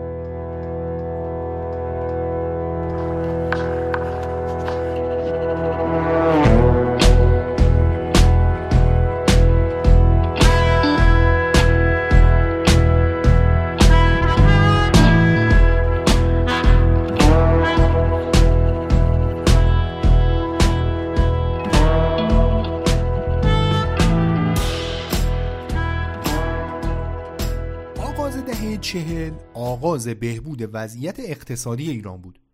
البته فراموش نکنیم که کشور اون زمان بسیار بیشتر از الان مرکزگرا بود و هر پیشرفتی بود اغلب برای مرکز یا فوقش دو سه تا کلان شهر بود. اما خب به هر حال شهرها و مناطق دیگه هم بی نصیب نبودن. دربار همزمان با بهبود وضعیت اقتصادی تلاش می‌کرد شرایطی رو فراهم کنه که ماجراهای اصلاحات ارزی و درگیریهاش با روحانیون تراز اول کشور تأثیر حداقلی روی افکار عمومی داشته باشه. یکی از کانال هایی که می‌تونست به دربار کمک زیادی کنه کانال ورزش بود. گفتم ورزش تا قبل از این چندان جدی و سازمان یافته نبود تو ایران. رشته های محدودی بودن که با امکانات بسیار کم حتی با استانداردهای اون موقع کار می‌کردن و کارو پیش میبردن. در شروع دهه چهل خورشیدی اما اوضاع به کلی تغییر کرد. گوش و کنار تهران و بعضی شهرهای مهم دیگه مثل اصفهان، تبریز، آبادان، اهواز و مشهد سر و کله باشگاه ورزشی پیدا شد. باشگاهی که جوونها می‌تونستن تو اونا رشته هایی که دوست دارن رو اونطور که تا کمی قبل از اون فقط اشراف می‌تونستن دنبال کنن دنبال کنن. خاطر شریف باشه عرض کردم تو اپیزود سفر کشکولی که ورزش کردن تا یه مقطع خاصی مخصوص اشراف آقازاده ها و اینها بود. منصور بهرامی هم اگه یادتون باشه خاطرات مشابهی داشت. تو اون مقطع اغلب تغییرات به خصوص در تهران در راستای آمریکایی شدن بود. هنر در حال رفتن به سمت آمریکایی شدن بود. تفریحات هم در حال رفتن به سمت آمریکایی شدن بودن. جامعه ای که تا ده سال قبلش زیرانداز می برد لب آب و غذاش رو اونجا می‌خورد رفت به سمتی که غذا رو یه محصول مصرفی ببینه و غذا خوردن تو کافه ها و رستوران های مدرن و تفریح تو کاباره براش تبدیل به یه عادت بشه. تو چنین فضایی تفریحات ورزشی آمریکایی هم رفته رفته بین جوون ها باب شدن یا گسترش پیدا کردن. یکی از نوترین این تفریحات ورزشی بولینگ بود. بولینگ البته ورزش آمریکایی نیست. اساسا وقتی تو مصر باستان شروع کردن به انداختن تکه های چوب با سنگای گرد ساکنان آمریکا بومیاشون بودن. قرنها بعد اروپایی ها زمین های این بومی ها رو از چنگشون در آوردن و بولینگ و خیلی چیزهای دیگر رو با خودشون به این منطقه بردن. اما خب حداقل وقتی که ما داریم به ماجرا ورود می‌کنیم بولینگ یه تفریح خانوادگی بسیار محبوب بین آمریکایی است. اولین سالن بولینگ در ایران تو محله سعادت آباد تهران افتتاح شد. 1335 سعادت آباد اون زمان خیلی دور از مرکز شهر بود. یه محله خوش آب و هوا بود تو شمال تهران که اعیان و اشراف برای اشغال می‌رفتن اونجا. مثلا تو تاریخ سعادت آباد می‌خونیم که سال 27 همون سید زیاد تبایی بود که بحثشو کردیم. از سیاست کلا نشست کنار. از اوج قدرت تا تبعید و زندان رو کشیده بود و دیگه بیخیال شده بود. یه تیکه زمین خرید و اونجا شروع کرد کشاورزی. قسمت بزرگی از زمین های منطقه تقریبا خالی از جمعیت رو خرید و اسمش رو گذاشت سعادت آباد. حتی به پیشنهاد انگلیسیا که استاد خیلی پیشنهاداتشون رو جدی می‌گرفت پرورش یه نژاد از خرگوش رو تو همین منطقه شروع کرد. در اسناد اینطور اومده که تبا تبایی ده سال پیوسته 15 هزار خرگوش در مزرعه های سعادت آباد پرورش داد و با فروش پوست و پشم این حیوان به بازرگانایی که کلاه و پالتو و دیگه پوشاک های پشمی و اینا تولید می‌کردن ثروت در خور توجهی به دست آورد. در واقع سدزیا بود که سعادت آباد رو سعادت آباد کرد. طوری که سال 1340 جمعیت سعادت آباد به 50 هزار نفر می رسید اونطور که تو رسانه های وقت هست سالن بولینگ مورد اشاره اسمش بولینگ شمیرانات بود و مرکز تفریح مهندسای خارجی و آدمای بالارده به شمار می‌رفت. صاحب این مجموعه آذر ابتهاج بود که زن بسیار جالبیه. بله با مرحوم هوشنگ ابتهاج هم نسبت داره و زنموشه. شوهر اول این خانم ابتهاج هاشم عروزی از ملاکای شمال بود که سال 29 از دنیا رفت. 6 سال بعدش آذر خانم تو یه مهمونی با ابوالحسن ابتهاج عموی سایه آشنا میشه. ابوالحسن ابتهاج قبلش رئیس بانک ملی و اون زمان رئیس سازمان برنامه و بودجه بود که میشه گفت از مهمترین سازمان های دوره پهلویه. این آقای ابتهاج آدم بسیار مهم و کاربلدی بود. رد پاش تو ساخت بسیاری از کارخونه ها و صدا و پولا و جاده های مهم دوره پهلوی به چشم می‌خوره. ابتهاج البته وقتی با سیستم به مشکل خورد از سازمان برنامه بودجه استعفا داد و بانک ایرانیان رو راه اندازی کرد که یه بانک خیلی مدرنی بود زمان خودش. اخلاق تندی داشت و چون قبول نکرده بود عکس شاه رو تو همه شعبه نصب کنه افتاد زندان. البته زندان افتادن ابتهاج دلایل دیگه هم داشت که حالا از حوصله این بحث خارج. اگه می‌خواید بیشتر با این شخصیت آشنا بشید برید پادکست کتاب صوتی رو بشنوید. قسمت های مربوط به کتاب شبه خاطرات دنبال قسمت ابوالحسن ابتهاج بگردید ابوالحسن خان که اتفاقا اون زمان متأهل هم بود تو مهمونی عاشق آذر خانوم شد و همسرش مریم معز و رو که از خانواده بسیار پرنفوذ بود طلاق داد و اومد با ایشون ازدواج کرد. اینطوری فامیلش هم داد به همسر جدیدش. فامیل خود این خانوم سنی خاتم بوده. حاصل این ازدواج کلی سرمایه و زمین و قدرت دو طرف با هم تجمیع شد تا اولین زوج بانکدار ایرانی وصلتشون رو سال 1335 جشن بگیرن. آذر خانم ابتهاج رو اولین زن بانکدار ایران می‌دونن. پنج سال بعد از این و در سال 1340 شرکت سیارسی تصمیم گرفت از کسب و کار جذابی که داشت پا می گرفت یه سهمی هم داشته باشه. عبدو رفت سمت غرب دهونک یه زمین سوله خرید و یه باشگاه بولینگ توش را انداخت. نکته بامزه درباره این باشگاه اینه که تو منابع رسمی مثل روزنامه ها بهش می‌گفتن بولینگ آمریکایی ها لابد از بس که آمریکایی می‌رفته اونجا دیگه. ابوالحسن ابتهاج در دوره نخست وزیری دوست قدیمیش علی امینی روز 18 آبان 1340 یه حکمی دریافت می‌کنه که بهش میگن که آقا تا پنج روز وقت داری که بری خودت رو زندان تحویل بدی. ابتهاج همون روز رفت خودش رو زندان تحویل داد و هشت ماه زندانی بود. تو مدتی که ابوالحسن خان زندان بود اتفاقی تو خیابون مفتح فعلی تهران میفته که دو تا روایت ازش هست که هر دوش یه مقدار به قول معروف فیلم هندیه. اما خب ما وظیفه داریم که هر دو روایت رو اینجا تعریف کنیم. روایت اول توی مطلبی به اسم شناختنامه علی عبدو منتشر شده که قبلا روی اینترنت بوده ولی الان پاک شده. البته خود روایت رو میشه تو سایت های دیگه پیدا کرد. روایت اینطوریه که خانواده ابتهاج از اینکه بولینگشون داشت تعطیل می‌شد عصبانی میشن. فقط هم صحبت از آذر ابتهاج نیست و کل خاندان مطرح ابتهاج که از این کسب و کار ذی‌نفع بودن با علی عبدو به مشکل می‌خورن. عبدو با connection های قدرتمندی که داشت باعث تعطیلی کسب و کار پرسودشون شده بود. صحبت از اینه که ابتهاجا دو نفر رو میفرستن تا عبدو رو با چاقو تو خیابون بزنن. با چاقو میزننش و فرار می‌کنن.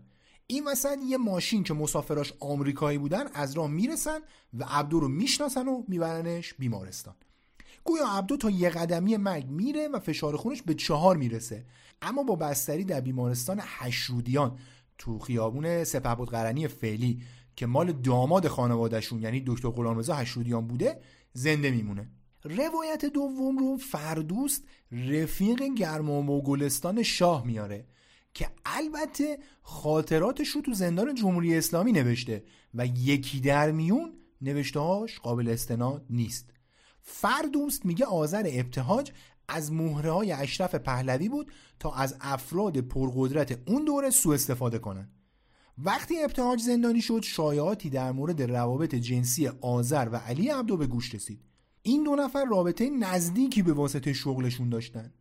شایعه تا جایی پیش میره که عبدو صحبت آذر رو ضبط کرده بود تا ازش سوء استفاده کنه. آذرم به همین دلیل هفت نفر چاقوکش رو میفرسته تا عبدو رو بکشن. بعد از ماجرا عبدو به دادگستری شکایت می‌کنه و آذر شکایت به شاهنشاه آریامهر می‌بره. خود فردوس مدعیه که نقش واسط داشته و عبدو رو از شکایت منصرف کرده. حالا کاری نداریم این داستان چاقو خوردن گفتم یه خورده به قول معروف فیلم هندیه. اما یه چیزی که به طور حتم می‌دونیم اینه که اگرچه حوالی سال چهل صحبت از شراکت عبدو و ابتهاج تو بحث بولینگ مطرح بود اما بعد از سال چهل دیگه هیچ صحبتی از این شراکت مطرح نشد. خلاصه سه سال گذشت و بولینگ آمریکایی ها انقدر رونق گرفت که شرکت سیارسی تصمیم گرفت گسترشش بده.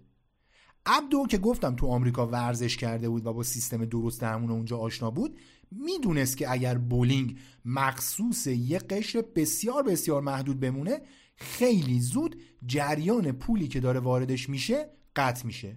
عبدو تصمیم می‌گیره جای بولینگ رو تغییر بده و ببرش جایی که آدمای بیشتری بتونن بیان. کجا؟ همین جایی که الان ساختمون بولینگ عبدو هست. خیابون شریعتی بالاتر از پل صدر روبروی مترو. زمانی که عبدو رفت اونجا دو هکتار زمین خرید البته هیچ کدوم از این آدرس ها و اسما وجود نداشتن. اونجا جاده شمرون بود. پولی که در سه سال از بولینگ آمریکایی در اومده بود بسیار مناسب بود. در حدی که نه تنها باهاش زمین خریدن بلکه باهاش سوله و سالن و اینها هم ساختن.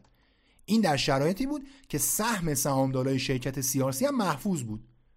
البته ناگفته نمونه که به هر حال فاطمه پهلوی و تیمسار خاتم هم پشت ماجرا بودن و این در آسون شدن همه کارهای مالی و غیر مالی و به خصوص تبلیغاتی حتما موثر بود. خلاصه کارا انجام شد و در تاریخ 19 آبان 1343 بولینگ عبدو رسما افتتاح شد. افتتاح این سالن البته یه افتتاح همینطوری معمولی نبود. همین الان برای بار چندم گفتم دیگه دو نفر از مهمترین و پرنفوذترین آدمای وقت دربار سهامدار این مجموعه بودن.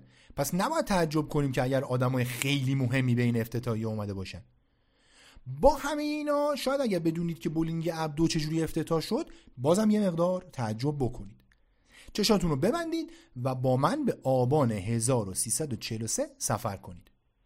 جاده شمرون ساعت سه و نیم بعد از ظهر. اعلی حضرت همایونی شاهنشاه محمد رضا پهلوی با دبدبه و کبکبه از ماشین آمریکاییش پیاده میشه و به سمت چاکران و کاسلیسان در اون سمت خیابون میره. فرح دیبا ملکه ایران شاپور غلام رضا شاپور محمد رضا و حسن علی منصور نخست وزیر ملازمان رکاب همایونی هستند. چند نفر از سناتورها و چهره های مهم نظامی هم در مراسم حضور دارند. موزیک سلام شاهنشاهی نواخته میشه.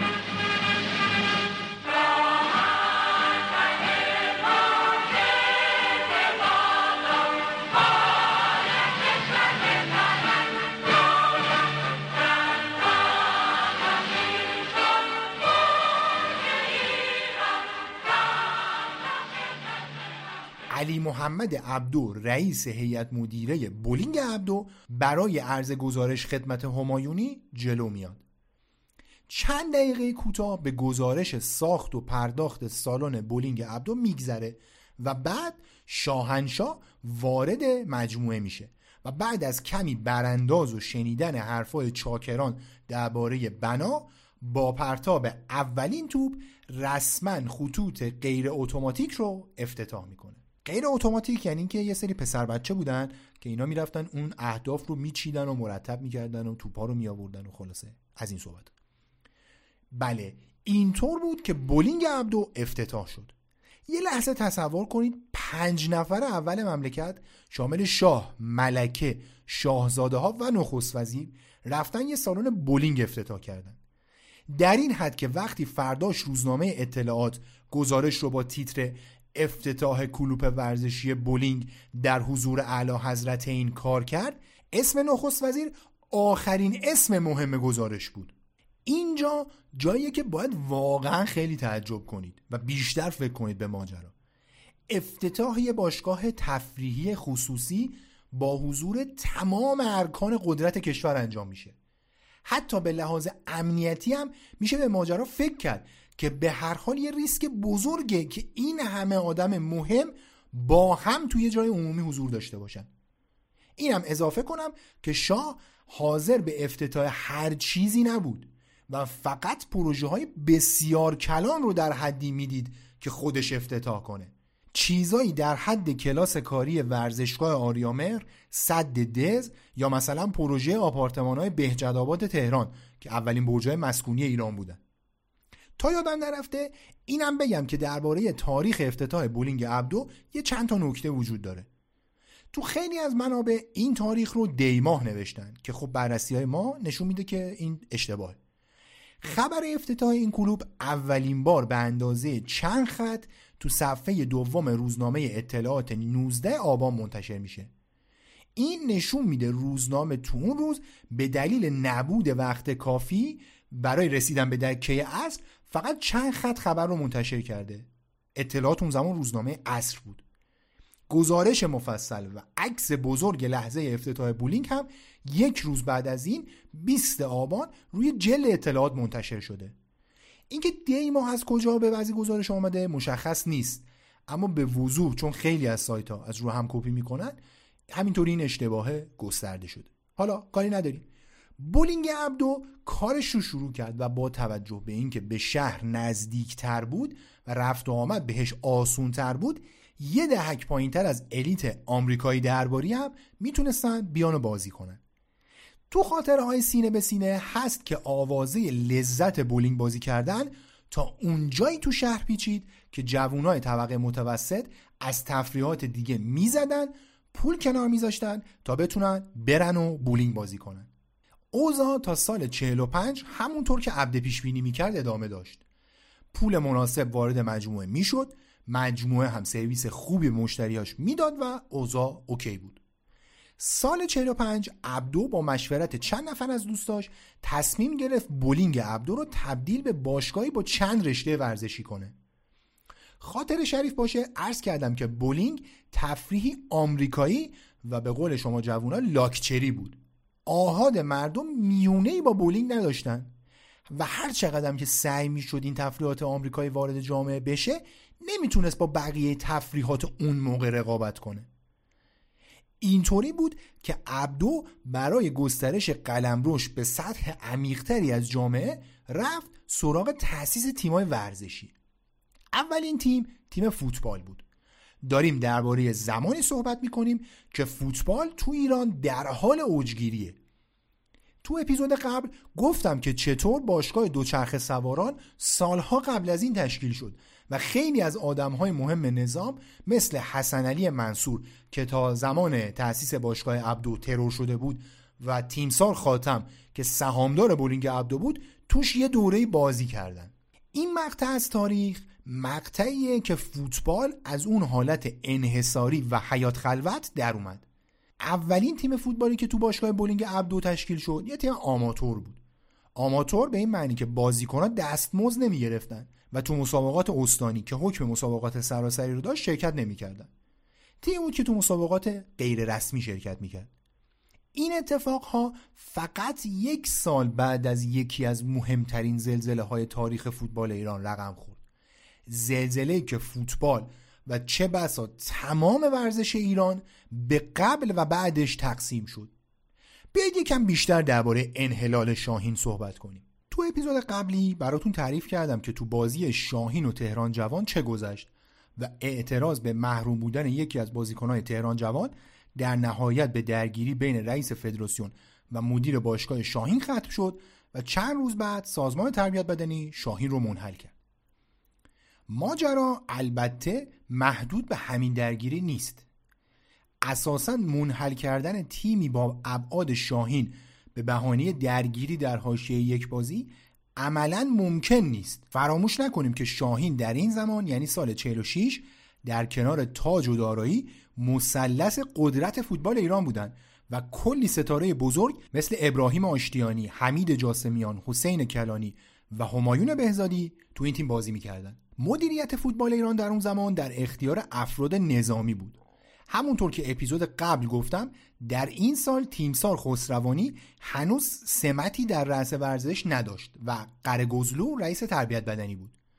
اما خب کی می‌تونست با نفوذی که خسروانی داشت برابری کنه؟ بیشتر آدم های نظامی مثل همین تیمسار خاتم خودمون که کلی بحثش شد دستی بر آتش فوتبال داشتن. این وسط درگیری های مدیریتی معمولا بین تاجیا و دارایچیا بود و در سطح کلانتر انگار بین بخش های مختلف ارتش. مثلا یه مدیری از نیروی هوایی مدیر دارایی بود و با یه مدیری از نیروی زمینی در تاج اختلاف داشت. این اختلاف کشیده می‌شد به فوتبال و تصمیم های فوتبالی. اون طرف تو شاهین اوضاع متفاوت بود. مرحوم اکرامی مؤسس شاهین بیشتر روی ورزش و تحصیل متمرکز بود و افراد زیر دستش هم کار زیادی با مسائل غیر از اینها نداشتن. کاپیتان شاهین مرحوم پرویز دهداری بود. این مقطعی که داریم دربارهش صحبت می‌کنیم آخرای فوتبالش بود. دهداری و اکرامی هرچند با هم زیاد کار کردن اما رابطه خوبی نداشتن. لاغن از یه جای به بعد مرتب تو قهر و دعوا و این صحبت ها بودن. اوج این اختلاف ها یه جایی تو تابستون 1343 اتفاق افتاد. اون سال یه تیم آرارات از ارمنستان اومد ایران برای بازی های تدارکاتی. قرار میشه یه بار با شاهین بازی کنه یه بار با تیم منتخب تهران. منتخب تهران می‌شده همه بازیکنهای خوب لیگ به جز بازیکنهای شاهین. تقریبا تیم ملی منهای شاهین. قرار میشه کیهان ورزشی که تنها مجله ورزشی و به نوعی تنها رسانه ورزشی وقت بوده برای بازی شاهین و آرارات ارمنستان تبلیغ کنه. تبلیغ مورد نظر دو تا عکس تیمی از دو تا تیم بوده که زیرش شرحی از بازی نوشته بشه و خلاصه مردم ترغیب بشن که برن بلیت بخرن و بازی رو ببینن. اون زمان دهداری با مهدی دوری سردبیر افسانه‌ای کیهان ورزشی رفاقت نزدیک داشت. برای اینکه بدونید این آقای دوری چقدر آدم مهمی بوده فقط همینقدر بگم که یه مقطعی مدیر برنامه های پرویز قیلیشخانی بوده یه مقطعی هم مدیر برنامه های آقا تختی. یعنی هم مدیر برنامه های مهمترین فوتبالیست تاریخ این مملکت بوده هم مدیر برنامه های مهمترین ورزشکار تاریخ این مملکت. دهداری واسطه این آگهی میشه و قرار می‌ذارن شاهین به کیان ورزشی 4000 تومن بابت این تبلیغ پرداخت کنه. بازی برگزار میشه و شاهین آرارات رو می‌بره. فردا شبش تو خونه اکرامی بسات شام تیمی برپا می‌کنن که اون زمان حداقل تو شاهین خیلی رسم نبوده. یه برنجی دم می‌کنن و کبابی از کبابی محل تهیه میشه. غذا که می‌رسه معلوم میشه برای 26 نفر حاضر سر سفره 25 سیخ کوبیده اومده. اون وسط دو تا از بازیکنهای تیم که گویا گنجاپور و کاشانی بودن یه کباب با هم نصف می‌کنن و میگن که آقا بخورید بره کسی گرسنه نمیمونه کسی بی کباب نمیمونه در حین غذا خوردن پرویز دهداری این یه دونه کوبیده کمتر رو توهین تلقی می‌کنه به خودش و تیمش و شام نخورده میره. فردای اون روز مهدی دوری از طریق یکی از بازیکنهای شاهین پاکتی می‌گیره که توش هزینه اون آگهیه بوده. مشکل اینجا بوده که به جای 4000 تومن 2000 تومن تو پاکت بوده. چرا؟ چون کیهان زیر آگهی بازی شاهین و آرارات ارمنستان یه تبلیغم برای محصول جدید موتور سوزوکی چاپ می‌کنه. اکرامی هم که تیمش رو صاحب برند می‌دونسته میگه شما از برند ما برای اون تبلیغ استفاده کردین. در نتیجه 2000 تومن از قرارمون کم میشه. این ماجرا بنزین میریزه رو آتیش اختلافای دهداری و اکرامی این درگیری ها در تمام طول اون فصل ادامه پیدا می‌کنه. دهداری قهر می‌کنه و تیم از هم میپاشه. بهزادی و کاشانی با کلی تلاش موفق میشن یه تیم جور کنن که لیگو ادامه بده. اما خب به هر حال تیم فوق العاده ای بودن و با یه بازیکن کمتر روی نیمکت هم مشکل خاصی نداشتن. دهداری که هیچ کدوم از قولای باشگاه که بهش گفته بودم برات خونه می‌گیریم و خلاصه یه آسایشی برات فراهم می‌کنیم عملی نشده بود تیم رها کرد. شاهین بدون کاپیتانش نمایش درخشانی داشت و بازیکنایی که با رفتن دهداری تیم ول کرده بودن هم برگشتن. اوضاع همینطوری پیش رفت تا دو بازی مونده به آخر لیگ و اون بازی معروف شاهین و ایران جوان. محمد طیبی نامی تو ایران جوان گویا بازی قبل اخراج شده بود. و عبدالله خاجنوری مدیر شاهین میره پیش سروری رئیس فدراسیون تو جایگاه اعتراض می‌کنه. سروری هم میخوابونه زیر گوش خاجنوری و همراه های خاجنوری هم میریزن سر سروری و خلاصه بزن بزن میشه. بازی سه یک به نفع شاهین تموم میشه و چند روز بعد بیانیه انحلال شاهین صدرنشین وقت لیگ تو همون کیان ورزشی چاپ میشه. همزمان با تمام این اتفاقها علی عبدو تیم فوتبال باشگاهش رو که اسمشو گذاشته بود پرسپولیس آورده بود سطح دوم و اونجا مشغول رقابت بود. این اسم پرسپولیس هم گویا مربوط به قبل از داستان فوتبال باشگاهه. یعنی اون ساختمون بولینگ و اون مجموعه بولینگ هم گویا اسم رسمیش پرسپولیس بوده. اما خب همه بهش می‌گفتن بولینگ عبدو و بعدا هم دیگه شده بولینگ عبدو. این پرسپولیس بجز بولینگ و فوتبال اون زمان یه تیم والیبال و یه تیم بسکتبال هم داشت. شاهین که منحل شد اکرامی و بقیه بزرگترهای شاهین خیلی تلاش کردن که بتونن تیمو برگردونن. جلسه های برگزار شدن اما در نهایت مرغ انحلال شاهین یه پا داشت. این وسط دهداری که شرح گوشه ای از مشکلاتش با اکرامی رو عرض کردم خدمتتون تمایلی به پادرمیونی و تلاش برای بازگشت شاهین نشون نمی‌داد. در واقع باید گفت تلاش هایی در جهت عکس هم داشت. نه اینکه تلاش کنه شاهین برنگرده. تلاش می‌کرد که تلاش ها برای برگشتش به نتیجه نرسه. چطور؟ یکی از مهمترین کارهاش این بود که از طریق آشنایی یکی از مربیای شاهین با یکی از مربیای پرسپولیس یه تعدادی از بازیکنهای شاهین رو که در رکابش بودن برد سر تمرین پرسپولیس. یه مدت کوتاهی تمرین کردن بعد یه بازی دوستانه جور کردن با جمع آبادان. اپیزود قبلی هم گفتم که جمع آبادان تیم خیلی مهمی بود اون زمان. در واقع میشه گفت یکی از مهمترین و قویترین تیم‌های غیر تهرانی ایران بود. اینکه چرا جمع آبادان رو انتخاب کردن مشخص نیست. احتمالا با توجه به ماجراهایی که سر انحلال شاهین به وجود اومده بود تاج و دارایی گزینه های خوبی نبودن. بازی با جمع آبادان توجه ها رو به پرسپولیس جلب کرد. پرسپولیس به کارش تو سطح دوم ادامه داد و گروهی از بازیکنهای شاهین اون زمان دیگه سابق کنارش تمرین می‌کردن. بهار 47 بهار تولد پرسپولیسی بود که می‌شناسیم. برای شروع فصل 47-48 ستاره های مهم شاهین هم به پرسپولیس ملحق شدن. ابراهیم آشتیانی، حسین کلانی، حمید جاسمیان، همایون بهزادی و سایرین. پرویز دهدانی که دیگه رمق و انگیزه برای بازی نداشت شد سرمربی و امیر مسعود برومند یکی دیگه از شاهینی های قدیمی و مهم شد مدیر پرسپولیس. برومند به روایتی اولین گل ملی تاریخ فوتبال ایران رو زده و آدم باسواد و تحصیل کرده ای بود برومند 1957 تا 1962 ایران نبود. این مقطعیه که از بازی برای تیم ملی خودش رو بازنشست کرده بود. قبلش کاپیتان تیم ملی بود و اول برای شهباز و بعد برای شاهین بازی می‌کرد. همون دوره به واشنگتن رفت و ادامه تحصیل داد تا سطح پی اچ دی مدیریت ورزشی گرفت و شاید بشه حد زد شناختش از عبدو به اون دوره برمیگرده که تو آمریکا بوده. برومن یه کمی تو تیم دانشگاهش بازی کرد. بعد به بیروت رفت تا اونجا تحصیلاتش رو تو دانشگاه آمریکایی بیروت ادامه بده. نکته عجیبی که بعضی از سایت های ایرانی در مورد برومن تکرار کردن اینه که برای تیم ملی لبنان چند تا بازی انجام داده و مثلا در جریان باخت سه دوشون به یوگوسلاوی دو تا گل هم براشون زده. حتی دیدم بعضی سایت ها نوشتن که کاپیتان تیم ملی لبنان هم بوده. مثلا همشهری طی سالهای اخیر تو مطلبی مربوط به ورزشکارهای دو تابعیتی اسم برومند رو به عنوان یک طبعه لبنان میاره که برای ایران بازی کرده. در مورد همه این گزاره ها ما بررسی دقیق انجام دادیم. هر چقدر در منابع سراغ بازی های رسمی و غیر رسمی تیم ملی لبنان از دهه 1940 تا حالا رفتیم هیچ مسابقه با یوگسلاوی مگه اون که سال 1998 با هم انجام دادن پیدا نکردیم. میشه حد زد که تیم منتخبی تیمی از آماتورها یا یه چیزی شبیه این بوده باشه اما تیم ملی نبوده. به لحاظ قانونی البته امکانش وجود داشته. معاصر با برومن آلفرد و دی استفانو سابقه بازی واسه سه تا تیم ملی آرژانتین و کلمبیا و اسپانیا رو داره. محل تولد برومند هم تهران بود و بجز دهه چهارم زندگیش هیچ وقت در لبنان زندگی نکرده بود.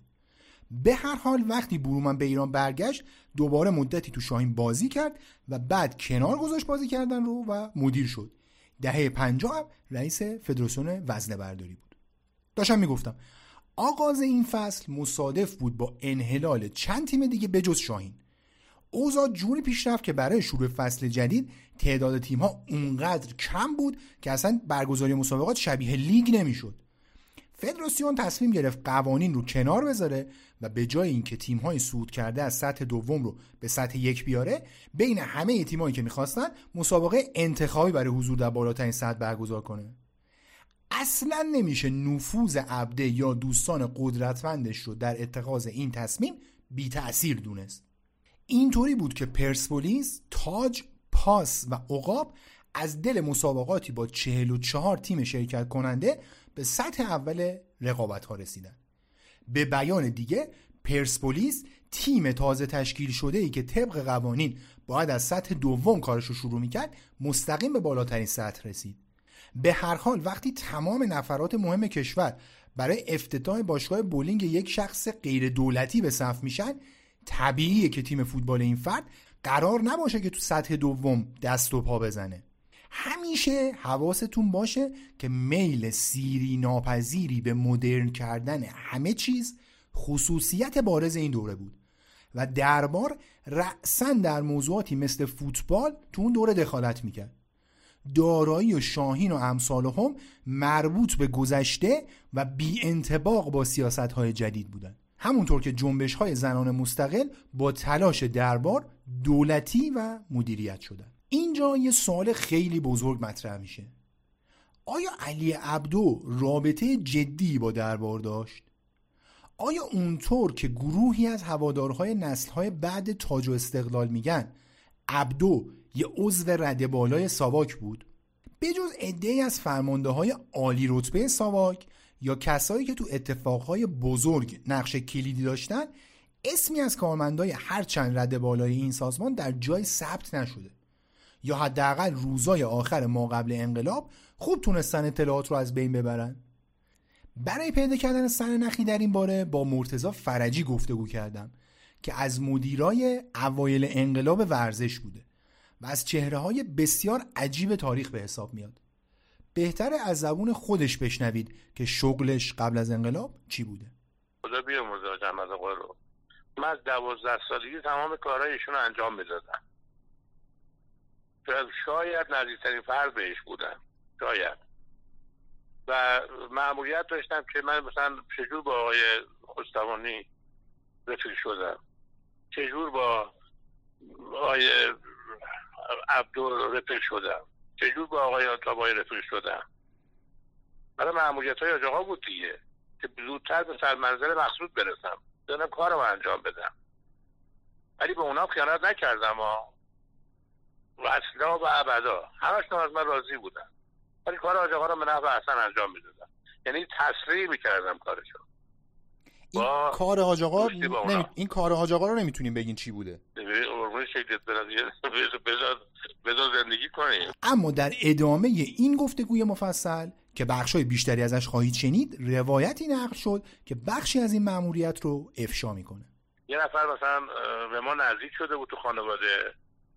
ما بدون اینکه اصلا بدون ما بگیم مثلا این رفیق هست و علاقه داره تو علاقه من نگو از یکی از مسئولین ساواک بوده. اون فرد. این معمول شده بوده مثلا با امری که من معمول بودم که کار آجاقا عمر انجام بدم اونم معمول بوده من اطلاعات بگیره. کنار من باشه. اون صورت. چون می‌دونستم بالاخره یه جایی کارا داره انجام میشه دیگه. یه سرنخ می‌خواستن دیگه. خب حالا بریم سراغ سوال اصلی. آیا علی عبدو ساواکی بود؟ می‌دونیم که عبدو با خاتم رابطه بسیار خوبی داشت. گویا از نوجوانی با هم رفیق بودن.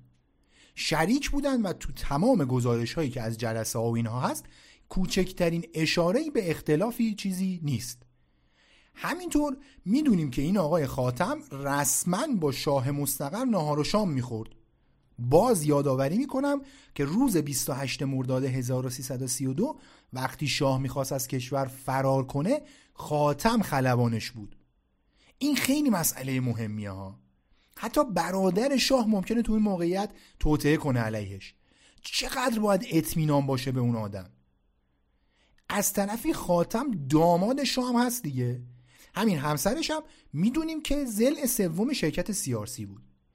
خلاصه اینکه عبدو و خاتم و پهلوی از جهات زیادی با هم تنیده بودن. خب آیا این عبدو رو به ساواک متصل می‌کنه؟ نمیشه دقیق گفت.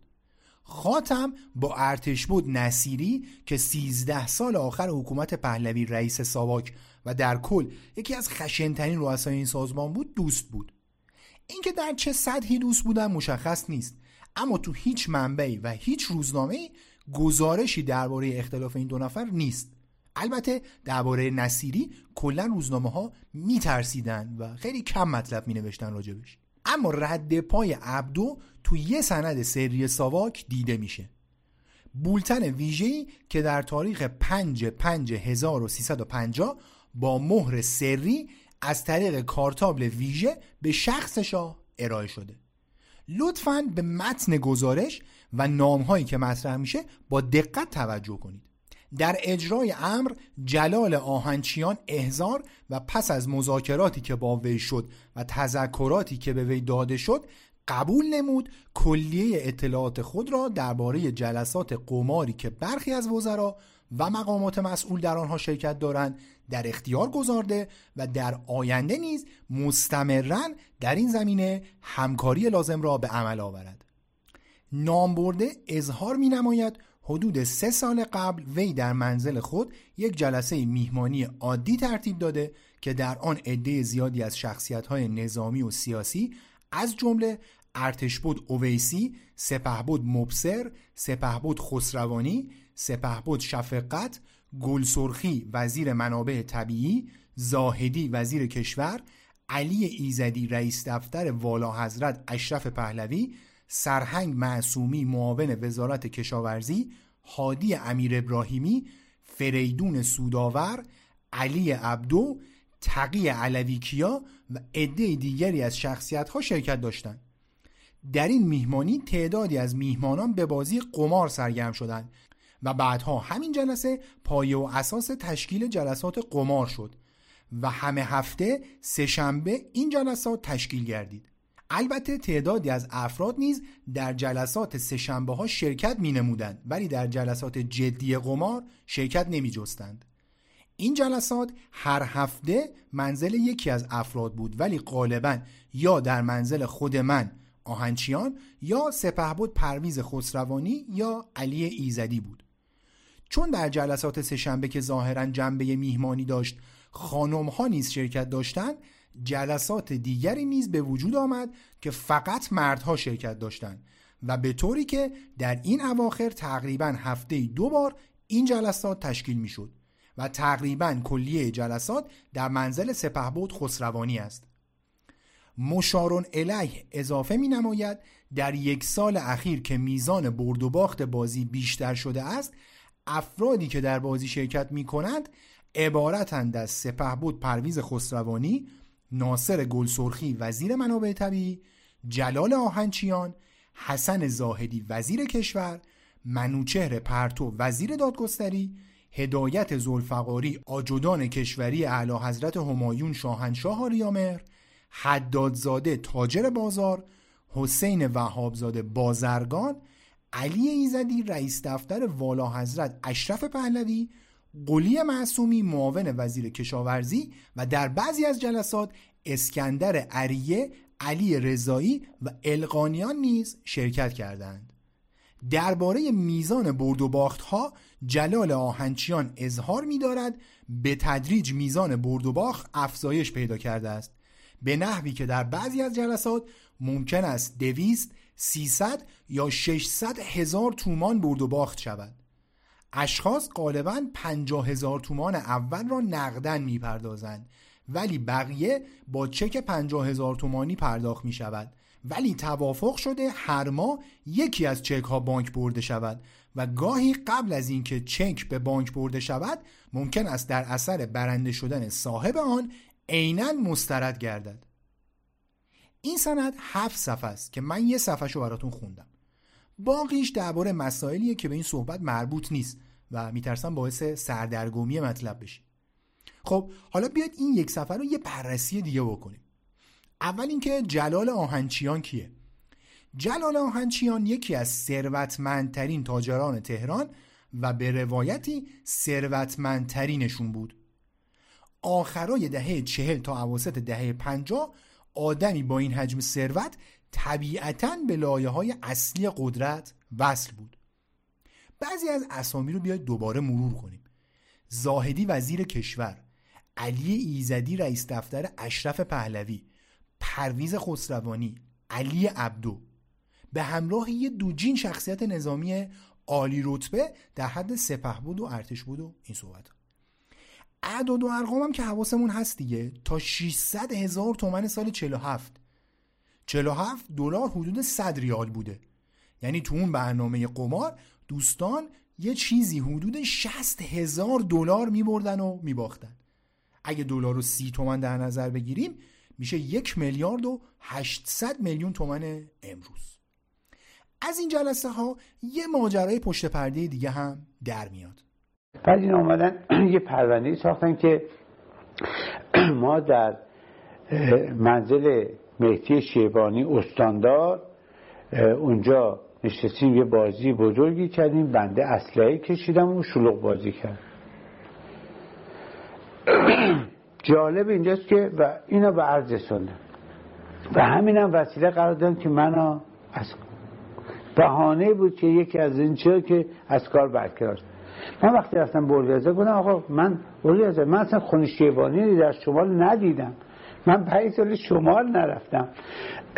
و اینا دروغ میگن. گفت اولیازه فرمودن مگه میشه دستگاه اطلاعاتی ما دروغ به این بزرگی بگه؟ بعدا که این وقایع تمام شد و اینا من آمدم به خارج. افسر ساواک شهسوا نوشهر رو در اینجا دیدم. به نام سرهنگ شفی اسمش هم میارم. در یه مهمانی دوتایی بودیم با یه خانواده محترمی. ایشون خودم چون زن و بچه شیران بود نه ناراحت بود مشروب خود خلاصه به من گفت منو ببخش. گفتم چیکار که؟ بعد داستان گفت که در نوشهر تیمسار نصیری من خواست گفت برو یه چنین گزارشی رو تهیه کن بیا البته در خانه شیبانی این آقایون بازی می‌کردن ولی منی وجود نداشتم. بعد تغییر می‌کنه می‌بینه من نیستم. صحبت های تیمسار خسروانی بود در مصاحبه با مرحوم حبیب لاجوردی. این مسات قماری که خسروانی میگه اینی که تو خونه آهنچیان برپا بود نیست. اما اون شایعه ها و داستان ها حاصل برگزاری همین جلسه ها بود. فرجی به من گفت که خود عبدو هم یه قمارخونه داشته با شرایط مشابه. عبدو یه قمارخونه گردن کلوف داشت. یعنی کازینو داشت. کجا؟ تو هم همون بولینگ. آها. تو همون بولینگ. همون بولینگ یه طبقه بود. کازینوی عبدو بود. و قمارای کلون توش می‌شد. اینکه خاتمه. خود علا حضرت تو نمی‌دونم اون برادرش. نمی‌دونم دکتر اقبال. اعلم وزیر در همه میمدن لخت می‌رفتن. یعنی ماشین عبدو میرسوند. که ماشینش من میباختن عبدو آدم گردن کلوفتی بود. خیلی آدم گردن کلوفتی بود و با نفوذ البته این سند هم نشون نمیده که عبدو لزوما عضو ساواک بوده. اما ثابت می‌کنه به حلقه های قدرت و مدیرای رد بالای ساواک متصل بوده. همونطوری گفتم تمام اسناد ساواک در دسترس نیست. و نمیشه همشون رو بررسی کرد. امیدوارم روزی تمام این اسناد در اختیار تاریخ پژوها قرار بگیره. این آقای فرجی به من گفت که شایعه هایی درباره میزان قدرت عبدو وجود داشته که ایشون تمایلی به انتشار اون شایعه ها نداره. کاری با خود شایعه نداریم. اینکه همچین شایعه هایی وجود داشته نشون میده که وضعیت احتمال زیاد همون طوری بوده که فرجی میگه. اما سیگنال دیگه ای که می‌تونه ما رو کمک کنه صحبت های پرویز قیلیچخانیه. تو اپیزود یک تعریف کردم براتون که قیلیچ با حکومت به مشکل خورد و افتاد زندان. چپ بود و شاه از چپا خوشش نمی اومد و طبیعتا ساواک هم از چپا خوششون نمی اومد قیلیچ که از زندان اومد بیرون می‌خواست از ایران بره. تو شلوغی های آخر حکومت پهلوی ساواک پاسپورتشو بهش نداد و ممنوع خروجش کرد. قیلیچ البته کمتر از یک سال بعد ایران رو ترک کرد. چطوری؟ می‌خواستم از ایران خارج بشم.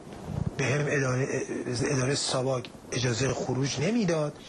وقتی نداد با خدا بیامرزتش عبدو مذاکره کردم. عبدو به من گفت تو بیا پرسپولیس من برات رضایتنامه می‌گیرم. که اگر ببینی شش ماه فقط تو پرسپولیس یه نیمه فصل بازی کردم. بعدش عبدو اجازه خروجم از ساوا گرفت. من رفتم آمریکا که دیگه بر نگشتم ایران. با دقت گوش کردید دیگه. عبدو گفت من مجوز تو می‌گیرم. دلیلی نداره که قلیچ خانی دروغ بگه. مصاحبه هم حدود یک دهه پیشه و اون زمان بحثای مربوط به عبدو و خسروانی اصلا انقدر عمومی نبود که هوادارا روش حساس باشن و این آدم بخواد با دروغی مثلا چیزی به هدفی برسه. حالا این حرف چه معنی داره؟ یه تحلیل اینه که خب عبدو تو ساواک بوده یا دیگه مثلا با کله گنده های ساواک رفیق بوده که تونسته پاسپورت یکی از مهمترین مهره های ممنوع خروج ایران رو بگیره و ردش کنه بره. یه تحلیلم شاید این باشه که عبدو رفته رو زده و پاسپورت رو گرفته. هر کاری می‌تونست انجام بده. فرجی البته با قاطعیت میگه که عبدو ساواکی نبود. من از خود فرد ثابتی سوال کردم. با مزخرفه. این حرف مزخرفه. از اردشیر زایدی سوال کردم. گفت نه مزخرف این حرف. دروغه.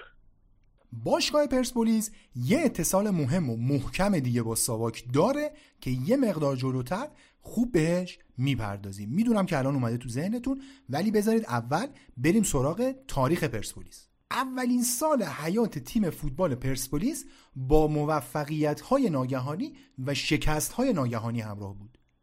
تیم قدرتمند دهداری در همون اولین فصل حضور تو لیگ تهران به مقام قهرمانی رسید. و نماینده تهران در جام باشگاه آسیا شد. این رقابت ها تو تایلند برگزار شد.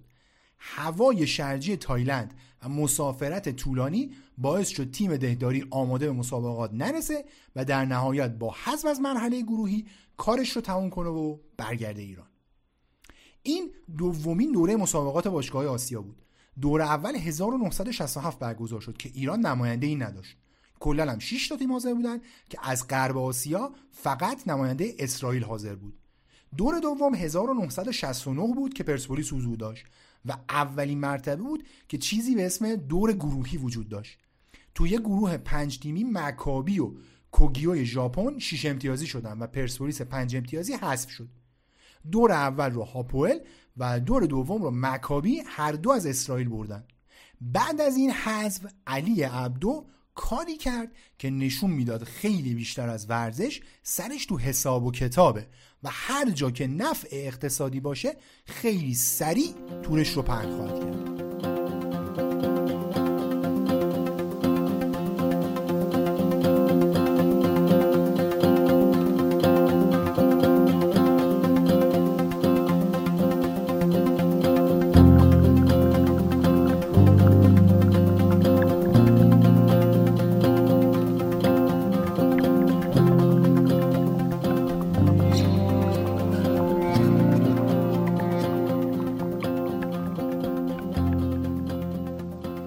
خاطرتون باشه. عرض کردم که کارخونه ایران ناسیونال یا همون ایران خودروی خودمون اوایل دهه چهل تأسیس شد. این شرکت قرار بود فناوری های ساخت خودرو رو وارد کشور کنه و علاوه بر اشتغال زایی خودروهایی برای قشر متوسط به پایین جامعه تولید کنه. قشر ثروتمند جامعه که معمولا خودروی آمریکایی سوار می شدن. این شرکت رو برادران خیامی احمد و محمود تأسیس کردند محمود که به نوعی نفر اول کارخونه بود بعد از قهرمانی پرسپولیس تو جام باشگاه تهران رفت سراغ عبدو. اون زمان ایران ناسیونال کارخونه کوچیکی بود. در واقع تعداد خودروهایی که در روز تولید می‌کردن یک رقمی بود. خیامی ها اما می‌دونستن دارن چی کار می‌کنن و می‌دونستن که اگر بتونن خودروی ارزون قیمت تولید کنن طالب خودرو تو کشور بسیار زیاده.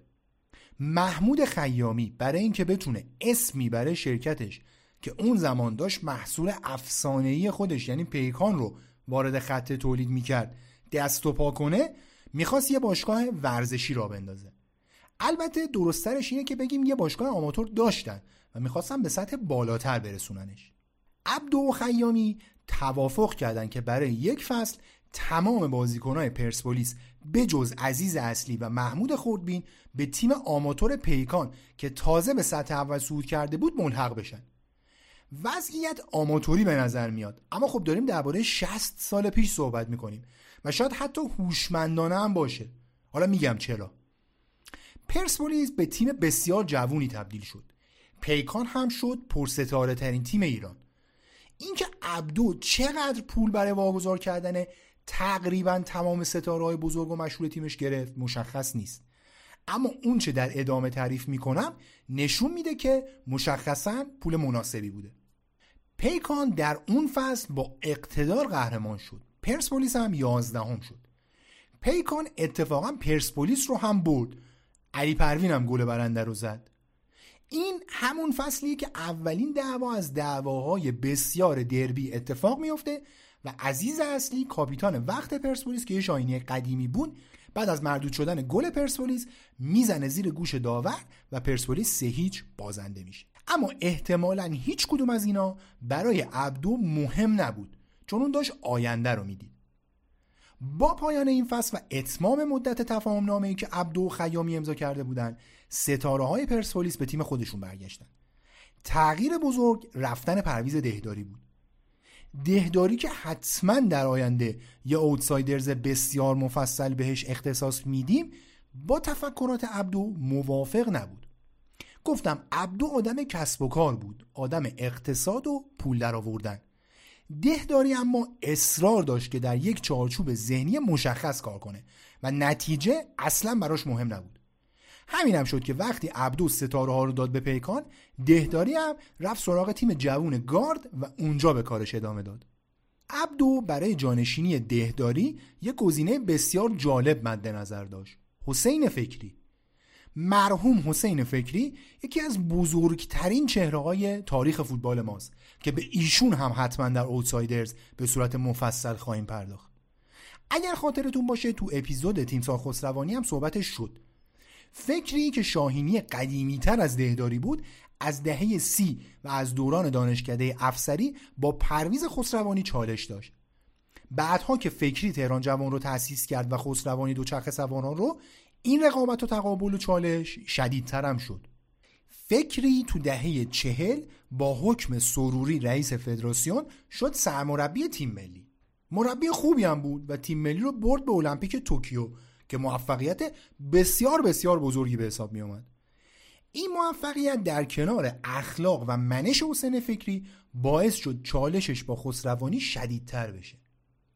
یکم بعد از اون بازی معروف شاهین و تهران جوان که شرحش رفت و ختم به انحلال شاهین شد خسروانی رئیس سازمان تربیت بدنی و تفریحات سالم شد. میشه آخرهای سال 46 بلا فاصله پروانه تهران جوان باطل شد. خاطرتون باشه. گفتم پرسپولیس بعد از انحلال چند تا تیم فرصت پیدا کرد به جای دست دو از دست یک کارش شروع کنه. خسروانی همینجا البته بیخیال نشد. ورداشت نامه ای زد به سازمان امنیت کشور و پیشنهاد داد حسین فکری رو به دلیل اعمال خلاف رویه بفرستن تبعید. تصویر نامه موجوده ها هیچ شکی درش نیست. نوشته دخالت می‌کنه تو کار ما بفرستیدش یه جای دور افتاده یه مدت. کلا خط مشی این دو نفر با هم خیلی متفاوت بود. هر چقدر خسروانی به اشرافیگری و نخبه گرایی نزدیک بود فکری سادزیست و مردمی بود. همینم باعث می‌شد که خسروانی که خودش رو پدرخوانده ورزش می‌دونست این نوع نگاه رو موزر بدونه و سعی کنه فکری رو حذف کنه. این نامه البته در نهایت به جایی نرسید و سرمربی تیم ملی برای چهار سال به کارش ادامه داد. این نامه البته در نهایت به جایی نرسید و سرمربی تیم ملی برای چهار سال به کارش ادامه داد. 16 مهر 1345 دو ماه قبل از بازی های آسیایی 1966 کیهان ورزشی تیتر زد که یه مربی مجار لیست تیم ملی برای این رقابت ها رو انتخاب کرده. تو گزارش کیهان ورزشی اومده که یه مربی به نام سوچ که همراه تیم ملی بوده تو اردوهای شوروی به دستور رئیس فدراسیون لیست 25 نفره ای داده. برای رقابت ها و فدراسیون هم گفته که آقا این لیست لیست نهایی تمام. یه مصاحبه به نسبت مفصلی که یان ورزشی با فکری کرده که واقعا قلب آدم از خوندنش به درد میاد. چندین بار تاکید می‌کنه که رویه اعلام لیست غیر قانونی و غیر اخلاقیه و کلی گلایه و اینها در آخر هم میگه که آقا من برای همیشه از تیم ملی رفتم. مثلا یه جایی تو مصاحبه اینطور میگه. پسندیده بود که فدراسیون فوتبال تعجیل نمی‌کرد و شیوه جدیدی را به وجود و حس بیاعتمادی و ناامنی را به من مربی تیم ملی دیکته نمی‌کرد و بدون اینکه با هیئت انتخاب کننده صحبت و یا آنها را عزل کند بی هیچ منطقی دست به کودتا نمی‌زد. و با صادر نمودن یک اعلامیه شرایطی را به وجود نمی آورد که وقتی یک محصل دبیرستانی دلیل آن را از من بپرسد جوابی قانع کننده برای آن نداشته باشم. حسین فکری دو سه سال درگیر همین حاشیه ها بود. تلاش می‌کرد تهران جوان رو پس بگیره و خلاصه یه جوری خودش رو از زیر فشار رفتارهای فدراسیون بیرون بیاره. وقتی پرسپولیسی از پیکان برگشتن عبدو می‌دونست که کی رو باید جانشین دهداری کنه. حسین فکری اومد روی نیمکت پرسپولیس رقیب اصلی تاج و یکی از بهترین تیم‌های لیگ. یه انتخاب به ظاهر برد برد چه برای فکری چه برای پرسپولیس. این انتخاب برد برد البته نتیجهش برای دو طرف برد نبود. پرسپولیس حسین فکری موفقیتی کسب نکرد و این سرمربی یک سال بعد جدا شد. گفتم درباره آقای فکری حرف بسیاره که به وقتش عرض می‌کنم خدمتتون. از بحث اصلیمون دور نشیم. در جریان این فصلی که تیم فوتبال پرسپولیس توفیقی نداشت عبدو برنامه های اقتصادیش رو پیش می برد با کمک سهامدارهای دیگه سیاسی و البته پولی که از ایران ناسیونال وارد سیستم شده بود رفتن سراغ توسعه بولینگ. یادمون باشه این زمان فوتبال درآمدی نداشت. حداقل درآمدی که بشه باهاش بلند پروازی کنی نداشت. مختصر بلیتی فروخته می‌شد و گاهی کیان ورزشی یه پولی بابت استفاده از اسم و عکس تیم پرداخت می‌کرد. عبدو جریان ورود پول به باشگاه رو از بخش های دیگه راه انداخته بود. یکی از مهمترین بخش ها هم بولینگ بود. با بهتر شدن وضعیت اقتصادی کشور و همینطور برنامه های بازاریابی بولینگ عبدو مثل تخفیف و اینا استقبال از این تفریح به شکل چشمگیری بالا رفته بود. سال 49 عبدو تصمیم گرفت دستی به سر و گوش بولینگ بکشه. ساختمون مجموعه رو گسترش دادن وسایل رو بروز کردن و یه بخشای حاشیه‌ای برای جذب مشتری ایجاد کردن مثل بوفه خوراکی و رستوران و سینما و خلاصه از این صحبت.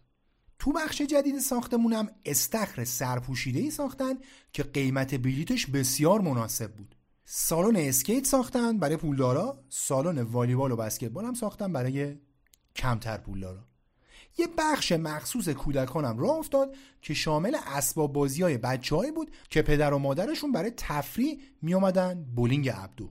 مجموعه این تغییرات بولینگ عبدو رو از یه باشگاه بولینگ تبدیل کرد به یه مرکز تفریحی اونم برای تهرانی که زندگی بورژوازی یه قشر برخوردار و تلاش بقیه برای کم نیاوردن داره قاعدش رو عوض می‌کنه. مرکز تفریحی هم. چی میاره برای مالک؟ باریکلا. پول خیلی خوب. در چنین اوضاعی عبدو این فرصت رو داشت که بیشتر خرج تیم فوتبال کنه. برای جانشینی فکری سراغ انگلیسی نسبتا شناخته شده در ایران رفت. آلن راجرز کسی بود که پیکان تیم دوست علی عبدو رو سال 48 قهرمان جام باشگاه تهران و جام دوستی ایران کرده بود. ما هرچی گشتیم چیزی از سابقه آلن راجرز به عنوان فوتبالیست پیدا نکردیم. فقط می‌دونیم که متولد 1924 بود و بهترین سالهایی که باید استارت کریر فوتبالش رو می‌زد درگیر جنگ جهانی بود. اما در جریان جنگ جهانی دوم می‌دونیم که جزو تفنگداران کاروان قطب شمال ارتش سلطنتی بریتانیا بوده. جالب این که هنوزم زنده است 97 سالش سال 2013 هم یه نشان سلطنتی گرفت بابت خدماتش در جنگ جهانی دوم. قبل از اینکه به بیکان بیاد تو فیلیپین لوستو تو جنوب آفریقا و اوگاندا مربیگری کرده بود. وقتی عبدو سراغ راجرز رفت راجرز مربی یه تیمی شده بود تو واشنگتن دی سی. راجرز پیشنهاد پرسپولیس رو قبول کرد و شد سرمربی پرسپولیس. شروع راجرز در پرسپولیس فوقالعاده بود. تیم عبدو سال 50 تو دومین دوره لیگ منطقه قهرمان شد. بعد از اولین قهرمانی با راجرز عبدو تصمیم آوانگارد گرفت. اوایل مهر 1351 مدیرعامل پرسپولیس با انتشار بیانیه‌ای تو رسانه ها اینطور اعلام کرد. از این پس تیم فوتبال باشگاه در قالب حرفه‌ای فعالیت‌های خود را ادامه خواهد داد. و از مسابقات باشگاهی آماتور خارج خواهد شد. همچنین در نظر داریم با دریافت قطع زمینی خارج از محدوده شهر کلنگ احداث یک ورزشگاه 25 هزار نفری را بر زمین بزنیم. باشگاه پرسپولیس در تابستان گذشته بالغ بر ده هزار بازیکن خردسال را مورد آزمایش قرار داد تا فوتبال را در باشگاه از نو پایه سازی کنیم. تعدادی از این گروه انتخاب شدند و در تیم‌های جداگانه قرار گرفتند که هزینه تعلیم آنان و کرایه زمین برای تمرین رقم قابل توجهی بر دوش باشگاه می‌گذارد. ما هرگز تنها نخواهیم ماند و بعید است که باشگاه های دیگر دست روی دست بگذارند و در راهی که به روشنی آینده فوتبال را مستحکم و نیرومند می‌سازد قدم نگذارند. در این صورت و با حمایت چند باشگاه معتبر دیگر امر حرفه‌ای شدن فوتبال توسعه پیدا می کند. سال 51 سال بسیار مهمی برای ابدو و پرسپولیس بود. 20 فروردین 51 پرسپولیس تو یکی از مهمترین و بزرگترین بازی های باشگاه تاریخ ایران به مساف ناسیونال مونتویدئو رفت. تیم اوروگوئی اون سال قهرمان جام بین قاره‌ای شده بود. ناسیونال حد فاصل 1969 تا 1972 یعنی چهار سال منتهی به این بازی قهرمان لیگ اوروگو هم شده بود. در زمان انجام این بازی هم قهرمان کوپا لیبرتادورس بود. بازی به شکل شگفتانگیزی با تگل ایرج سلیمانی به سود پرسپولیس تموم شد و تیم حرفه‌ای عبدو یکی از بزرگترین پیروزی های باشگاه تاریخ ایران رو کسب کرد. این پیروزی اما اصلا برای پرسپولیس خوشیوم نبود. دوشنبه 4 اردیبهشت 51 مجله جوانان امروز تو صفحه وسطش که مخصوص چاپ پسترهای خوش رنگ و لعاب بود عکسی از سفر ایران پاک یکی از بهترین های پرسپولیس در کنار مهناز ندافی مهمترین مدل تبلیغاتی وقت چاپ کرد. عکسشو می‌ذاریم روی شبکه های اجتماعیمون. ببینین عکس جالبیه. ندافی که به اسم کوچیکش مشهور بود دو زانو روی صندلی نشسته لباسش از بالا پوشیده است و از پایینم دامنش تا حدودای دو وجب بالای زانوه. دست شوشونه ایران پاکه و عکسو گرفتن پایین عکس هم تبلیغی از موتور سوزوکی چاپ شده. این عکس طوفانی به پا کرد. بله هممون کلی عکسای خوش رنگ و لعاب از فوتبالیستای اون موقع کنار مدل‌ها و بازیگرا و خواننده و اینا دیدیم. اما تمام اون عکس‌ها بعد از این طوفانی که عرض می‌کنم گرفته شدن. قبلش هیچ خبری نبود. اجازه بدید موضوع رو از گزارش هفتهنامه ورزشی هنری سیاه و سپید روایت کنم که دو روز بعد چاپ پستر مشهور منتشر شده. چندی پیش در مجله جوانان یک عکس رنگی از سفر ایران پاک و مهناز ستاره سینما به صورت پستر رنگی و چهار صفحه‌ای چاپ شد و از عکس آن دو به صورت غیر مستقیم برای یک موتورسیکلت استفاده تبلیغاتی به عمل آمد و این توهم برای برخی ایجاد شد که شاید ایران پاک و مهناز در قبال دریافت وجه حاضر شدند این عکس را با یکدیگر بیاندازند. چنانچه اگر دریافت وجه صحت داشته باشد برای سفر ایران پاک مشکلاتی فراهم خواهد شد. چرا که مقررات فوتبال آماتور چنین اجازه ای را به فوتبالیست ها نمی‌دهد. در بخش دیگه از گزارش اینطور می‌خونیم.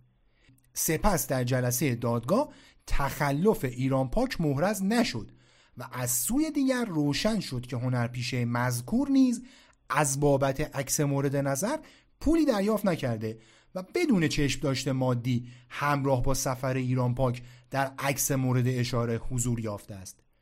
سپس کمیته ملی المپیک نیز طی یک جلسه رسمی با حضور ارشدترین مقام غلام رضا پهلوی موضوع را مورد بررسی قرار داد و نتیجه جلسه مذکور نیز بیگناهی سفر ایران پاک بود. مدیر باشگاه پرسپولیس علی عبدو در واکنش مستقیم به ایران پاک تذکر داد که عکس هایی را که جنبه تبلیغاتی دارد در اختیار روزنامه ها قرار ندهد. اما ایران پاک به سخن عبدو توجهی نکرد و همین گفتگو باعث شد عبدو به گوش ایران پاک سیلی بنوازد. تندی و تشدد عبدو برای ایران پاک و دوستان همباشگاهیش یعنی آشتیانی، ادیبی و پروین قابل تحمل نبود. از این رو فوتبالیست های مورد نظر تصمیم گرفتند از باشگاه پرسپولیس استعفا کنند. تشدد ایران پاک در برابر عبدو قابل پیش بینی بود. اصولا خوزستانی ها همانقدر که پرمحبت و رعوف هستند تحملشان در برابر اعمال خشونت کم است و ایران پاک نتوانست تذکر جدی و احیانا خشونتبار علی عبدو را تحمل کند.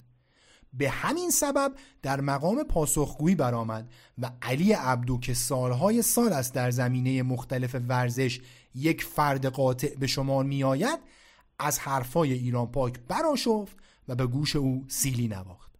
شاید بعضیا ندونن دقیقا سفر ایران پاک چقدر بازیکن مهمی بوده. ایران پاک سال 49 با 15 گل تو 11 بازی آقای گل تهران و با 12 گل تو 10 بازی آقای گل مسابقات منطقه‌ای شد. با 7 گل بهترین گلزن تاریخ دربی به حساب میاد و در مجموع 74 تا گل برای پرسپولیس زده که آمار وحشتناک خوبیه. اواسط دهه 50 در کنار پروین محبوب ترین بازیکن پرسپولیس بود. بعد از سیلی آبدار عبدو به ایران پاک اوضاع پرسپولیس خراب شد.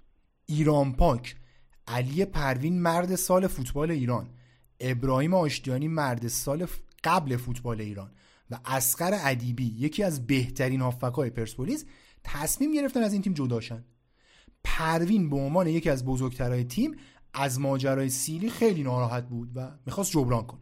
صحبت حتی به اینکه ایران پاک بره تاج هم کشیده شد. گزارشاش هست تو رسانه های وقت. شایعه خیلی بزرگیه. مثلا فرض کنید شایعه می‌شد ناصر حجازی یا چه می‌دونم رسن روشن تو اوج فوتبالشون دارن میرن پرسپولیس. می‌تونست کل فوتبال ایران رو به هم بریزه این انتقال. تاج که قرار بود یه بازی دوستانه با پال میراس برزیل برگزار کنه نشسته بود زیر پای ایران پاک و قصد بلند شدن هم نداشت. میگم پسترایی برای اون بازی چاپ شده بود که توش مژده می‌داد سفر ایران پاک رو هم می‌تونید اولین بار با لباس تاج تو بازی با پالمیراس ببینید. البته که اون بازی برگزار شد و ایران پاک برای تاج بازی نکرد. فردای بازی تاج و پالمیراس عبدو که اوضاع رو خراب می‌بینه میره در خونه ایران پاک. کلی منتظر میمونه و زنگ و صدا و در و خلاصه این صحبت ها میره تو با مهاجم تیمش صحبت می‌کنه. از صحبت ها گزارش دقیق منتشر نمیشه. اما وقتی دو روز بعد سفر ایران پاک میره دفتر دنیای ورزش و خبر افزایش حقوقش رو میده همه می‌فهمن که عبدو تونسته یکی از بهترین های تیمش رو راضی به موندن کنه. اوضاع البته چند وقتی بحرانی میمونه تا اینکه مجله اطلاعات هفتگی تصمیم می‌گیره ریش سفیدی کنه. چهار بازیکن ناراحت و علی عبدو به دفتر مجله که جایگاه بسیار رفیعی بین مردم داشت دعوت شدن. برخلاف آشتی کنن علی دایی و علی کریمی که هیچ کدوم هیچ وقت نمی‌خواستن آشتی کنن این پنج نفر دلشون به آشتی کردن بود. در جریان یه مراسم پر اشک و پر احساس بازیکنها از عبدو عذرخواهی کردن که احترامش رو نگه نداشتن و بحث رفتن رو پیش کشیدن و عبدو هم عذرخواهی کرد که آقا ببخشید زدم تو گوشه سفری ایران پاک چهار بازیکن تو بغل عبدو گریه کردن و بحرانی که می‌رفت تاریخ فوتبال ایران رو دگرگون کنه با آشتی به پایان رسید. کامبیز آتابای رئیس فدراسیون می‌دید که جام منطقه‌ای و جام تهران و اینها به فوتبال مملکت کمکی نمی‌کنه. تعداد تیم ها بیشتر از اون بود که بشه با این رقابت ها جمعشون کرد. جام تخت جمشید برای پاسخ به این نیاز شروع به کار کرد. این سال برای ابدو و پرسپولیس سال بسیار مهمی بود. اجازه بدید قبل از اینکه سراغ اتفاقهای داخل زمین بریم اتفاقهای بیرون زمین باشگاه پرسپولیس در سال 52 رو بررسی کنیم. شنبه 12 مرداد 52 کیهان ورزشی خبر داد که ورزشگاه اختصاصی و 20 هزار نفری پرسپولیس به زودی افتتاح میشه. این ورزشگاه در راستای تلاش عبدو برای حرفه‌ای کردن پرسپولیس و بینیاز کردنش از ورزشگاه امجدیه ساخته شد. محل ورزشگاه آپادانا بود کیلومتر دوم جاده کرج که بعدها فروختنش به راهن و الان ورزشگاه راهن شده دنیای ورزش گزارشی داره در همین روز 12 مرداد که در اون می نویسه که این ورزشگاه قرار تو بازی های آسیایی تهران که سال بعدش برگزار شد هم استفاده بشه که اینطور هم شد. استادیوم اختصاصی پرسپولیس البته به اولین دوره جام تخت جمشید نرسید آماده نشد. عبدو هم در شروع جام تخت جمشید از مدیریت اجرایی تیم کنار رفت. تلاش داشت روی بحث های مدیریت کلان تمرکز کنه و به همین دلیل مصطفی مکری رو گذاشت مدیر عامل باشگاه. مرحوم مکری از فوتبالیستای نسل اول ایران بود که وقتی فوتبال رو کنار گذاشت رفت فرانسه رشته تربیت بدنی خوند. دو مرتبه هم رئیس فدراسیون شد. تو دوره اول ریاستش جام منطقه ایران که پایه لیگ سراسری بود به وجود اومد. در جریان قهرمانی های تیم ملی تو جام ملت های 68 و 72 هم مکری برای دومین بار رئیس فدراسیون بود. مدیر خوبی بود. خلاصه آدم مهمی به شمار میاد. خدا بیامرزتش. یادش گرامی. اولین دوره تخت جمشید در حالی شروع شد که تغییرات مهمی در قوانین برگزاری رقابت ها ایجاد شده بود. یکی از مهمترین تغییرات حذف تیم‌های همنام و مرتبط بود. یادتون باشه تو اپیزود قبل گفتم که چطور تیم‌های اقماری تاج و تیم‌های نظامی به تیم‌های اصلیشون کمک می‌کردن. اولین دوره رقابت های تخت جمشید با درخشش پرسپولیس و تاج برگزار شد. پرسپولیس در پایان 22 هفته با 15 برد 7 مساوی و بدون شکست قهرمان شد. تاج هم با 14 برد 7 مساوی و فقط یک شکست نایب قهرمان شد.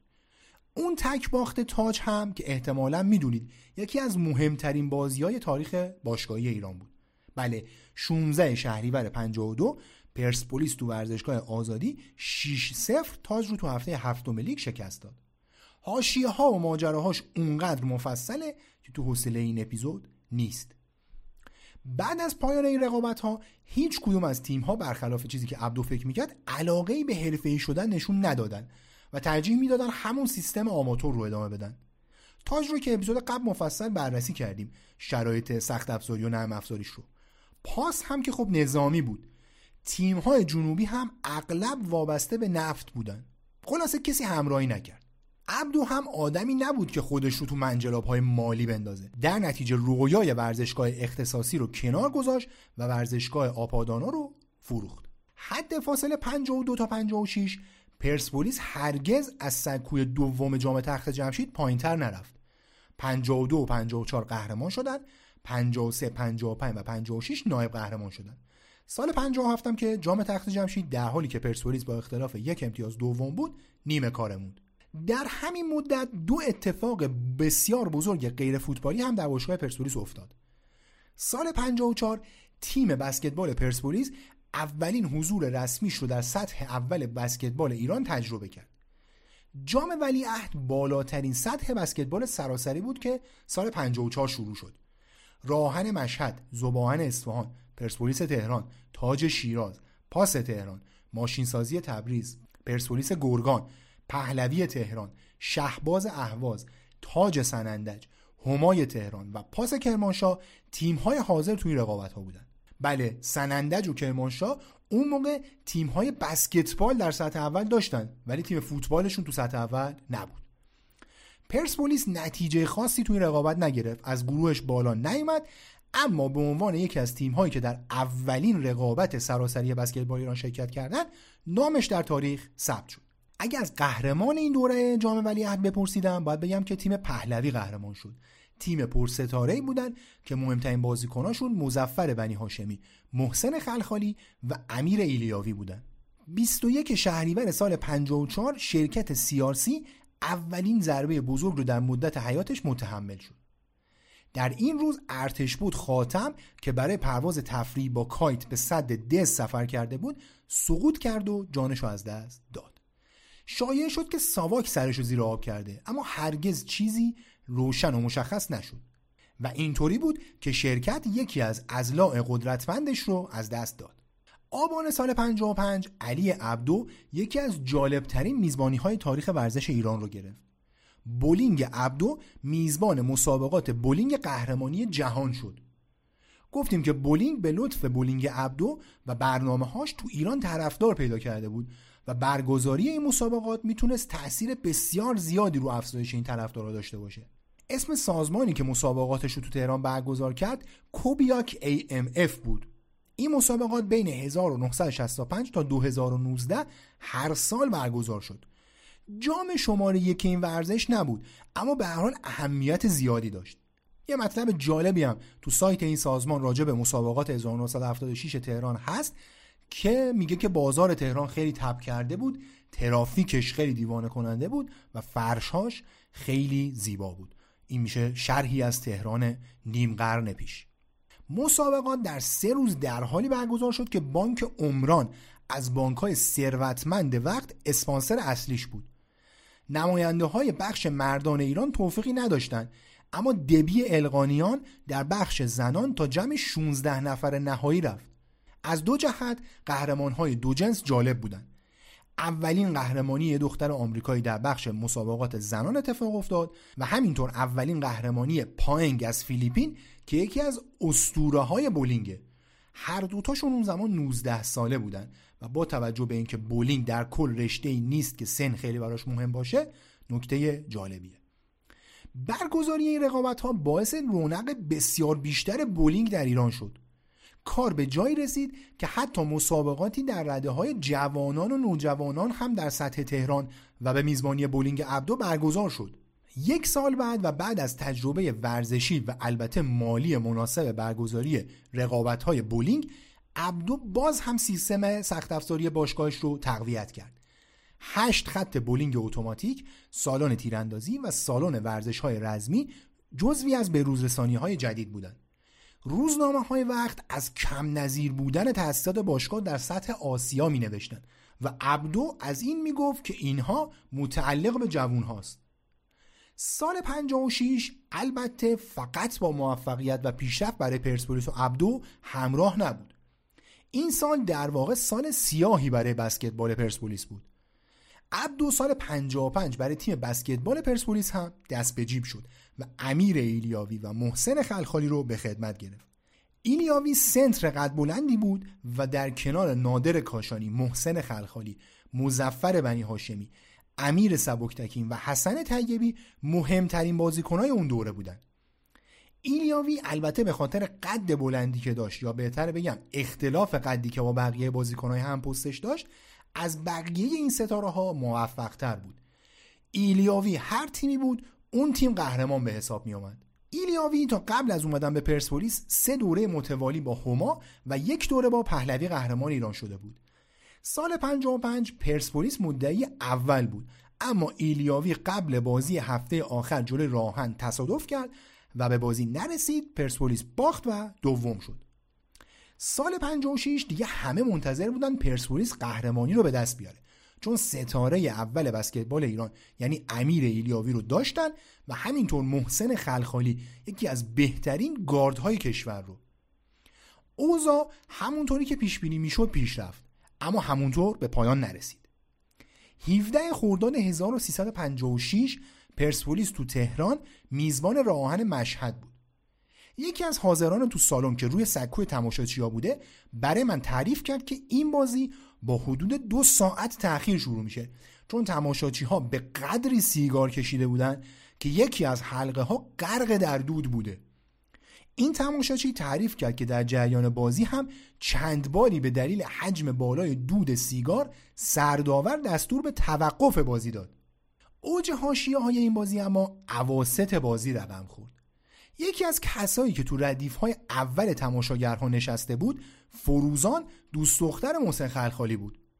فروزان یا همون پروین خیربخش بازیگر مطرحی بود که سه سال قبل از این فیلم بسیار مشهور دایر مینا رو بازی کرده بود و جزو سوپر های سینما بود. البته بنده خدا سال 94 تو تهران و در اوج گمنامی و فراموش شده از دنیا رفت. یادش گرامی. محسن خلخالی هم علاوه بر اینکه بازیکن بزرگ و جوون خوشتیپی بود خانواده هنرمند و مشهوری هم داشت. خواهرش زهرا خلخالی با اسم هنری ناهید کار موسیقی می‌کرد. برای جوانترهایی که نمی‌دونن ناهید کی بود باید بگم این ناهید.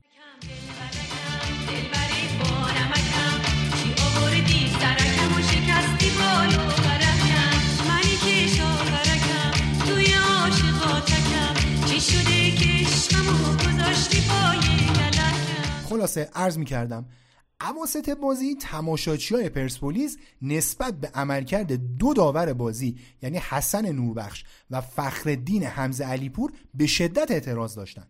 حسن نوربخش سرداور بوده پارسال فوت کرد. سالها رئیس کمیته مسابقات و داوران فدراسیون بود و مهمترین داور تاریخ بسکتبال ایران. خدا رحمتش کنه. تماشاگر رو شروع می‌کنن به نوربخش اعتراض کردن و داد زدن و فوش دادن. این وسط فروزان که از خطاهایی گرفته نشده روی دوست پسرش یعنی محسن خلخالی ناراحت بوده بلند میشه و با یه فندک شق می‌زنه تو کله حسن نوربخش. نوربخش به گواه بازیکنهای اون موقع به شدت داور جدی و حتی خشنی بوده. فندک که می‌خوره تو سر نوربخش دیگه بازی به جنجال کشیده میشه.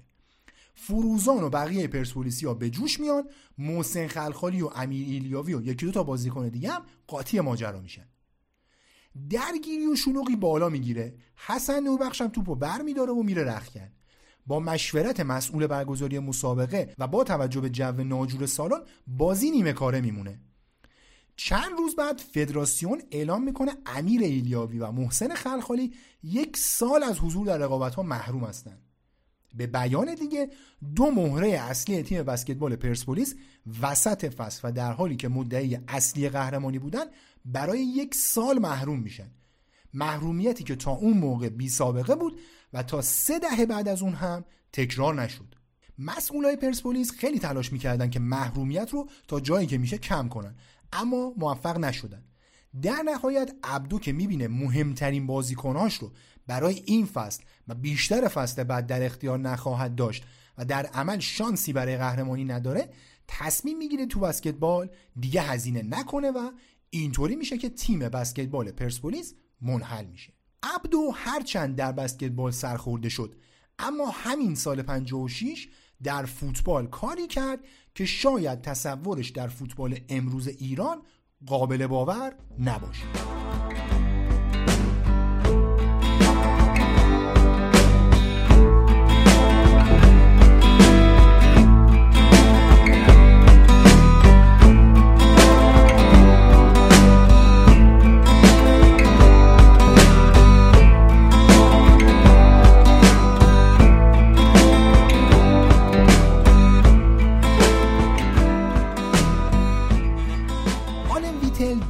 مارس 1950 تو لیورپول انگلیس به دنیا آمد. از دوازده سالگی وارد آکادمی اورتون شد و فقط 17 سالش بود که اولین بار در سطح اول فوتبال انگلیس برای اورتون بازی کرد. 19 ساله بود که با اورتون قهرمان انگلیس و چریتی شیلد شد. گل قهرمانی اورتون در چریتی شیلد رو ویتل به چلسی زد. سابقه زدن دو گل تو دربی مرسی ساید به لیورپول بیل شنکلی رو هم داره. عموی همین تام دیویسه که الان داره تو اورتون بازی می‌کنه. ویتل سال 72 با مبلغ اون زمان هنگفت 100 هزار پوند رفت کریستال پالاس. تو پالاس زیاد مصدوم شد اما انقدر خوب بود که طرفدارا براش میخوندن ویتل رو بفرست تو زمین اون بهشون نشون میده باید چی کار کنن. ویتل این سال به تیم ملی انگلیس هم دعوت شد اما مصدوم شد و فرصت بازی پیدا نکرد. با شفیلد یونایتد قرارداد بست اما براشون بازی نکرد و سال 1976 رفت لیتون اورینت در سطح دوم. زیاد مصدوم شده بود و از فرم خارج بود. وقتی به ایران اومد فقط 27 سالش بود ولی از سطح اول دور شده بود. داشت تو سطح دوم انگلیس بازی می‌کرد. اونجا هم توی تیم ته جدولی. در شروع فصل بعد که میشه سال 1356 علی عبدو از طریق رابطه هاش در فدراسیون جهانی بولینگ و دوستی که با چهره های ورزشی انگلیس داشت با ویتل مذاکره کرد. هیچ وقت معلوم نشد چقدر بهش پول دادن اما مسئله اینه که خب به هر حال تهش پولش رو بهش دادن. ویتل 13 هفته از لیگ رو از دست داد. لیگی که در اون پرسپولیس به شدت مشکل گلزنی داشت. ویتل اولین بار 21 مرداد 56 تو بازی جام حذفی جلوی هما برای پرسپولیس بازی کرد و یه پنالتی گرفت که گل شد و باعث پیروزی پرسپولیس. یک هفته بعد تو 28 مرداد 56 آلن ویتل تو هفته 14 هم برای تیم ابدو به زمین رفت و تو دقیقه هفت اولین گلش رو برای پرسپولیس زد. ویتل مشکل گلزنی پرسپولیس رو حل کرد. اما نتونست تیمش رو قهرمان کنه. همونطور که قبلا هم عرض کردم در این فصل جام تخت جمشید پرسپولیس پشت سر پاس دوم شد. آلن ویتل در 16 هفته ای که برای پرسپولیس بازی کرد 13 گل زد و 4 پاس گل داد. البته ناگفته نماند که مهاجمای بسیار گردن کلفتی اون سال تو لیگ بودن. حسن روشن معروفترینشون بود که 9 تا گل زد. پرویز مظلومی جوان هم بود. عادلخانی و حسین فرکی هم بودن. بزرگترین اسم اما عزیز اسپندار بود. استوره ملوانی که اون زمان اسمش ملوان بندر پهلوی بود. اون فصل 16 تا گل زد. بله 16 گل در سی بازی. این آقای اسپندار در مجموع پنج و نیم دوره تو جام تخت جمشید بازی کرد.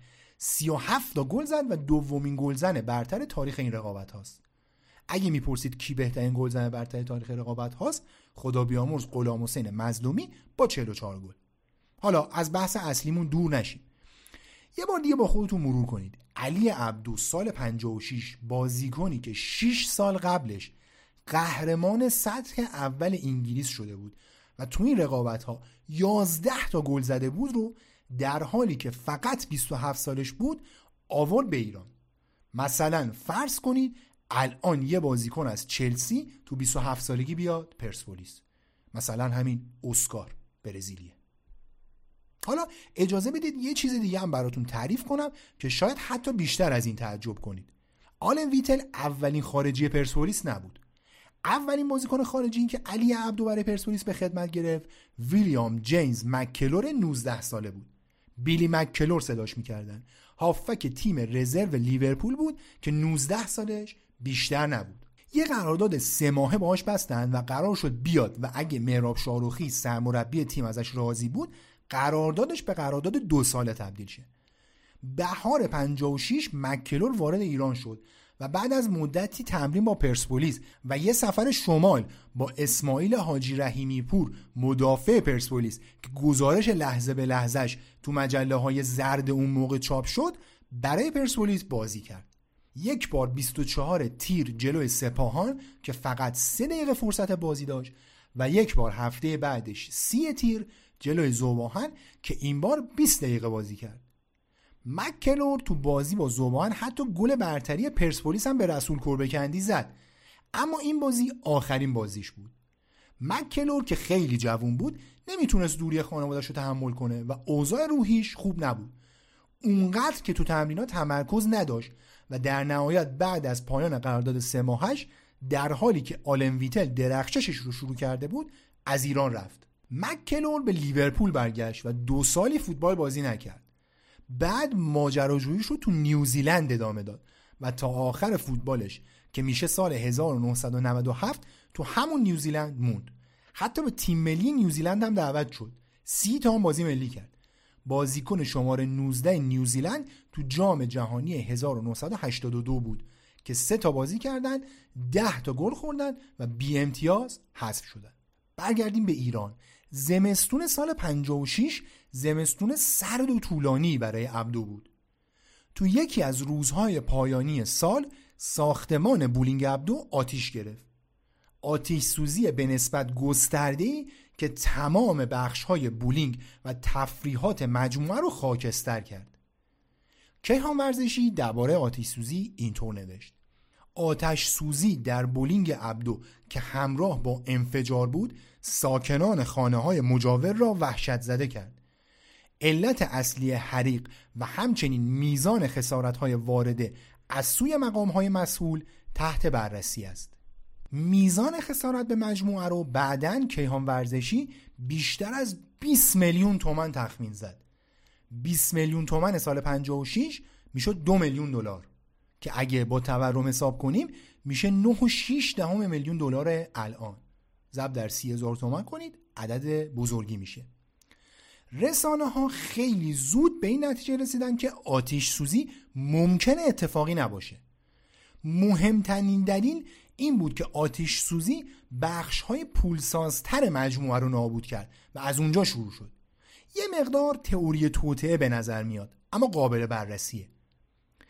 چهار ماه قبل از این آتیش سوزی احمد خیامی برادر محمود خیامی که گفتم مؤسسا و مالک های ایران ناسیونال بودن و اون اوایل یه سال کل بازیکنهای پرسپولیس از عبدو قرض گرفتن اومد پیش عبدو برای یه مشارکت دیگه.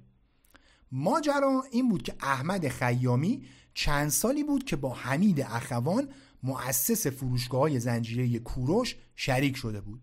حتما اسم فروشگاه کوروش رو شنیدید. نمی‌دونم شاید هم نشنیده باشید. ربطی به این افق کوروش فعلی نداره ها. اون زمان با ایده گرفتن از والمارت آمریکا راه اندازی شد و 14 تا شعبه تو تهران داشت. انقلاب که شد مصادرش کردن و دادنش به همون جایی که پرسپولیس رو دادن یعنی بنیاد مستضعفان. خیامی به عبدو گفت آقا من 110 میلیون تومن بهت میدم بار و سالن بسکتبال و استخسونا و بخش بازی بچه ها رو بده من. می‌خوام بکنمش یه شعبه از فروشگاه. محل بسیار خوبی بود و معروف بود و پاخورش مشتی و همه چی ردیف. عددم دقت کردید دیگه. 110 میلیون تومن سال 56 دلار 10 تا تک تومن بود. خبر به روزنامه ها رسید و نوشتن که آقا تو رو خدا نکن این کارو. هواداران زنگ می‌زدن روزنامه ها که بگید عبدو این کارو نکنه. عبدو هم البته خودش خیلی راضی نبود چون هم در طولانی مدت پول بیشتری ازش در می آورد همین که به هر حال بحث اعتبارش هم وسط بود. خلاصه عبدو پیشنهاد رو رد کرد. همون موقع روزنامه ها نوشتن فاطمه پهلوی که بعد از فوت خاتم کنترل اموال شوهرش رو هم گرفته بود. اما فکر می‌کرد اوضاع مالیش جا داره بهتر شه از رد شدن این پیشنهاد خیلی عصبانی شده. به هر حال یه بخشی از بولینگ مال شرکت بود. زمستون که آتیش سوزی شد روزنامه ها شروع کردن به وصل کردن این سرنخ ها و رسیدن به اینجا که فاطمه پهلوی عمدن بولینگ رو آتیش زده. البته کسی جرأت نداشت از خواهر شاه سوال کنه. و تا ده سال بعدش هم که از دنیا رفت کسی به ذهنش نرسید که این موضوع رو پیگیر بشه. این وسط یه سری رسانه ها هم نوشتن که عبدو خودش آتیش سوزی رو درست کرده که از بیمه پول بگیره. اما بعدا مشخص شد سقف بیمه که انجام داده بودن فقط 4.5 میلیون تومن بوده که میشه تقریبا یک چهارم خسارت. و خب خیلی منطقی نیست دیگه. البته همین پول هم در نهایت به عبدو نرسید و رسید به فاطمه پهلوی. اتفاقی که تئوری عمدی بودن آتیش سوزی به دستور خواهر شاه رو بسیار تقویت می‌کنه. عبدو چند روز بعد به دنیای ورزش اینطور گفت وقتی به من خبر دادند و زمانی که دیدم چه بر سر باشگاه آمده است آرزو کردم کاش همه باشگاه میسوخت تا از قید آن رها شوم. دلم گرفت. غم و غصه همه وجودم را له کرد. وقتی می‌دیدم باشگاهی که با آن زحمت و اشتیاق ساختم و همه آنچه مکنت خود و ثروت پدر و مادری بوده است برای تأسیس آن خرج کردم به این روز افتاده است. بولینگ عبدو اون زمان 300 تا کارمند داشت. کارمندهایی که بخش زیادشون بعد از آتیش سوزی شغلشون رو از دست دادن. عبدو بستری شد بیمارستان و کارها رو سپورت به حسن فرزین یکی از مدیرای باشگاه. حسن رسولی که قبلا تو اپیزود بازی آسیایی دربارش صحبت کردیم هم کارهای ورزشی رو بر عهده گرفت. هوادارها و رسانه ها به شدت به دولت و سازمان تربیت بدنی فشار می آوردن که به عبدو کمک کنه.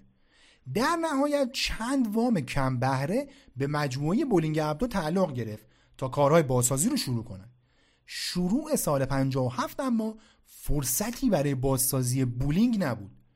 بهار که تموم شد تابستون داغ شروع شد و حد فاصل شهریور تا بهمن انقلاب به نتیجه رسید و حکومت ساقط شد. اینجا وقت خوبیه که درباره اون یکی حلقه اتصال پرسپولیس عبدو با ساواک هم صحبت کنیم. یه لحظه چشما رو ببندید و باز با من سفر کنید این بار به اواخر پاییز 57 در تهران. هوا بسیار سرد و خیابونها بسیار داغ. کشت و کشتار خرابی و فریاد و البته امید و آرزو.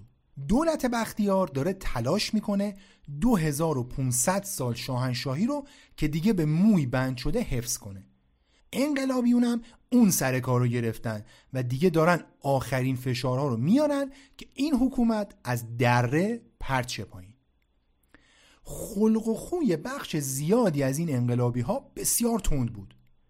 اینکه چرا اینطوری بود و آیا حق داشتن یا نه رو الان کاری نداریم.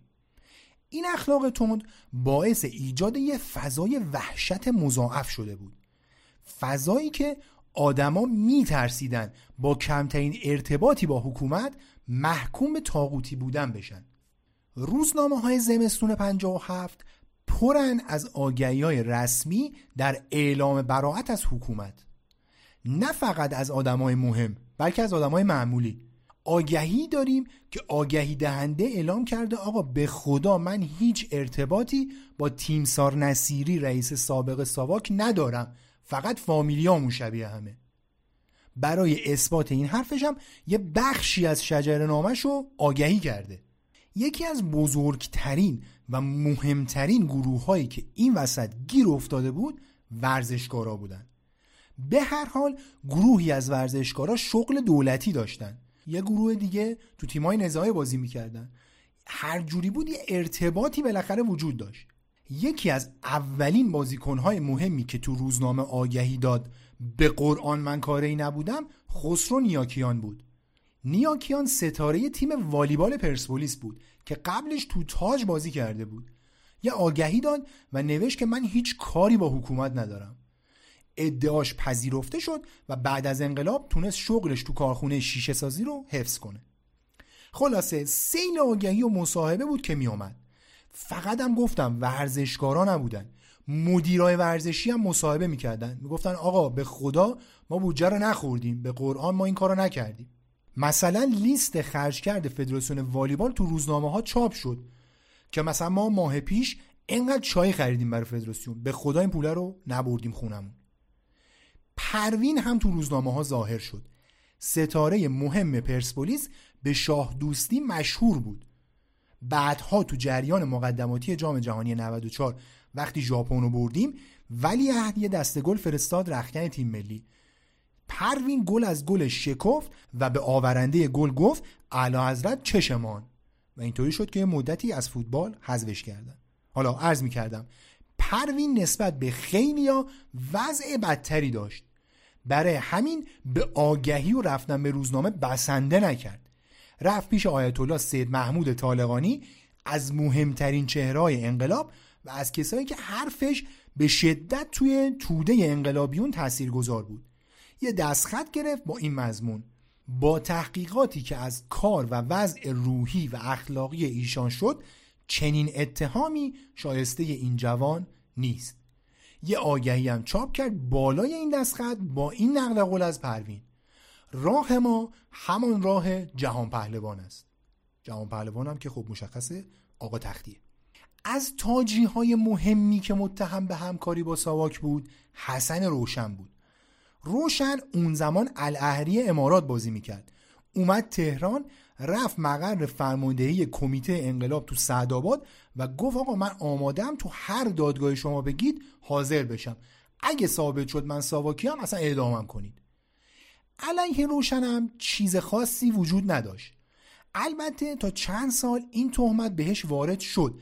اما خب در نهایت گفتم چیز خاصی نبود علیهش. روزنامه آیندگان از روزنامه های چپ و مهم وقت روز شنبه 23 دی 57 نامه های جداگانه از ناصر حجازی و حبیب روشنزاده گزارشگر مشهور وقت منتشر کرد که آقا به پیر به پیغمبر مساواکی نیستیم.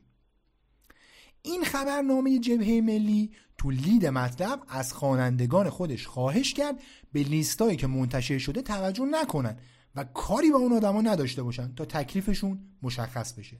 زیر این مطلب یه باکسی چاپ شده با تیتر مذبوحانه ترین تلاش نوکران استعمار به لجنگ کشیدن قهرمانان ملی. یه بخشیش اینطوریه. این گونه است که تهمانده سیاست کثیف مغزهای علیلشان رأی به نشر اعلامیه های دیواری کرد. اعلامیه هایی که نام قهرمانان ملیمان را به عنوان معموران شکنجه ساواک معرفی می کرد به این نیت که مردم از قهرمانانشان روی گردان شوند. یه چیز بامزن بگم کنار این مطلبه یه خبری است که تیم ملی از جام جهانی 1978 35 میلیون ریال درآمد کسب کرده. همین آیندگان 24 دی یه خبر چاپ کرده با تیتر تقسیم گوشت قربانی. و توش گفته که پول رسید تهران و همه نشستن که بخورن این پول رو. خلاصه یه وضعیتی بود. امام علی حبیبی قهرمان جهان المپیک و یکی از مهمترین ورزشکارهای تاریخ مملکت هم یه مدت بازداشت بود. رضا سوخت سرایی که بعدها قهرمان جهان شد هم همینطور. اینا رو تو دفتر نخست وزیری یا مثلا دفتر یه آدمی یه چهره‌ای می‌گرفتن و زندانی می‌کردن. البته هیچ کدوم از این ورزشکارها هرگز با ساواک در ارتباط نبودن. حداقل مدرکی هر چند غیر محکم هم علیهشون پیدا نشد. نهایت طرفدار شاه بودن یا مثلا یه شغل دولتی داشتن. یکی از این ورزشکارا اما قصهش فرق می‌کرد. خود بهزادی این اواخر اینکه کارمند ساواک بوده رو تایید کرد و گفت چون می‌خواستن بازیکنهای تیم ملی یه حقوقی داشته باشن هر کی رو فرستادن یه جا که فقط استخدام باشه. این البته مسئله مخفی نبود و بودن بازیکنهایی که شغل داشتن و حقوق می‌گرفتن اما خب سر اون کاره نمی‌رفتن. یه کمکی بود به بازیکنهای تیم ملی. اما جای سندی وجود نداره که صحبتهای بهزادی رو تایید یا تکذیب کنه. علی بهزادی پسر مرحوم بهزادی در جریان دعوای تاجیا ساواکی بودن یا پرسپولیسیا که واقعا دعوای مسخره بود گفت پدرش از 17 سالگی استخدام اداره هشتم ضد جاسوسی ساواک بوده. شخصا احساس می‌کنم این ادعا به واقعیت نزدیکتر باشه. حداقل بخش استخدام تو 17 سالگی به نظر واقعی میاد. حالا این اداره هشتم کجا هست اصلا؟ ساواک که شروع به کار کرد یعنی آخرای سال 35 ده تا اداره داشت. اداره کل یکم امور دارایی. اداره کل دوم جمع آوری اطلاعات خارجی. اداره کل سوم امنیت داخلی. اداره کل چهارم حفاظت. اداره کل پنجم فنی. اداره کل ششم امور مالی. اداره کل هفتم بررسی اطلاعات خارجی. اداره کل هشتم ضد جاسوسی. اداره کل نهم حقوق. اداره کل دهم آموزش. اون اداره ای که بحثای شکنجه رو بر عهده داشت و عامل اصلی خفقان بود اداره کل سوم بود. بر اساس چارتی که در اسناد ساواک وجود داره وظایف این اداره هشتم اینایی بوده که عرض می‌کنم خدمتتون. شناسایی بیگانگان و کنترل فعالیت‌های آنها. شناسایی مؤسسات و سازمانهای قانونی و غیرقانونی بیگانه و کنترل فعالیت‌های آنها. تعیین و تشخیص هدفها و نقشه های بیگانگان در ایران و روش کار آنها به منظور رسیدن به این هدفها. کشف شبکه های جاسوسی و اقدامات تدافعی و تهاجمی به منظور خونسا کردن فعالیت های مزبور. کشف فعالیت های مزره و غیرقانونی بیگانگان مقیم ایران و خونسا نمودن آنها. دستگیری و بازجویی به منظور تشکیل پرونده مقدماتی جاسوسان و عمال و ایادی بیگانگان و ارسال آن به مقامات قضایی مسئول. تو چهارتایی که در دسترس عموم هست از اسناد ساواک فقط مدیرای رده بالای این اداره دیده میشن. و خب مجددا نمیشه تایید کرد که بهزادی تا سال 52 که این اداره فعال بود عضوش بوده یا نه. یکی از آدمای نزدیک به باشگاه پرسپولیس تو اون مقطع که اجازه نداد اسمشو بیارم به من گفت که بهزادی کارمند معاونت اقتصادی دفتر ساواک در تهران بوده. مرتزا فرجی هم این مسئله رو تایید می‌کنه. این وسط چند تا مسئله باعث شد که بهزادی شرایطش یه مقدار متفاوت باشه. یکی از مهمترین این مسائل ماجرایی بود که بعد از دربی رفت سال 54 پیش اومد. 5 بهشت این سال تاج و پرسپولیس دربی شماره 17 رو برگزار کردند و تاج 3 یک برنده شد. مرحوم غلام حسین مظلومی دو بار و مسعود مجدهی یک بار برای تاج و مرحوم سفر ایران پاک برای پرسپولیس گل زدن. بهزادی اون موقع مربی پرسپولیس هم بود. و به خاطر نتایج ضعیف اون فصل با تیم جوون شدهش تحت فشار بود و روزنامه ها می نوشتن که عبدو داره به اخراجش فکر می‌کنه. بهزادی در اومد که آقا چهار تا از بازیکنهای تاج شب قبلش تو خونه یکی از هوادارای پولدار این تیم جمع شدن و تریاک کشیدن. بهزادی می‌گفت همسایه ها از بوی تریاک شکایت کردن و کار به کلانتری یوسف آباد کشیده. صورت جلسه هم موجوده برید تو همون کلانتری ببینید. این وسط کسی حرف بهزادی رو نخرید و کار به جایی رسید که سرمربی پرسپولیس با اسلحه شکاری که مجوز داشت البته رفت دم فدراسیون تحسن. می‌گفت اگه دیر بشه اثر تریاک از خون اینا میپره و باید همین الان ازشون تست بگیرید. تهش نتونست کسی رو راضی کنه تست بگیرن. و از اونجایی که تیم ملی تابستونش می‌خواست بره المپیک دیگه گفتن آقا برای بازیکنهای تیم ملی حاشیه نساز جمع کنیم بساتو. بهزادی این بحث رو تموم کرد اما یه خورده بعدش یه بحث تازه باز شد. سرمربی پرسپولیس از کجا ریز ماجرای شب قبل کلانتری رو می‌دونه؟ یکی از توجیه ها این بود که بهزادی تو شهربانی آشنا زیاد داره و از اونجا بهش خبر رسیده. این توجیه یه ایراد خیلی بزرگ داره. اونم اینه که اگر می‌دونست قبل از بازی می‌گفت که شانس تست گرفتن و شانس برنده شدن تیمش خیلی بیشتر باشه. در نهایت از این شبهه یه سری معتقد شدن که بهزادی تو ساواک کار می‌کنه و خب خبرهای اینقدر مهم حتما به ساواک هم می‌رسه. کمتر از یک روز بعد از اعلام رسمی سقوط حکومت پهلوی بگیر و ببندا شروع شد. یادتون باشه اپیزود قبلی تعریف کردم که چطوری ابراهیم میرزایی و شاگرداش ریختن تو سازمان تاج. از اون طرف یه سری هم افتادن دنبال شکار ساواکیا. کمیته انقلاب توان ایجاد نظم نداشت. اسلحه تو دست مردم بود و کسی به کسی نبود. این وسط پرویز بادپا قهرمان بوکس سنگین وزن آسیا تو سالهای 1975 و 1977 که جزو لاتای نشونی دار تهران بود با چند نفر رفتن سراغ همایون بهزادی. مهره چشمگیری بود. از تو خونش دزدیدنش بردنش کمیته ولی چون جای برای نگه داشتنش نبود برش گردوندند خونش. یه روز بعد بادپا و تیمش دوباره ریختن خونه بهزادی و دزدیدنش. این بار دیگه بهزادی گیر کرد.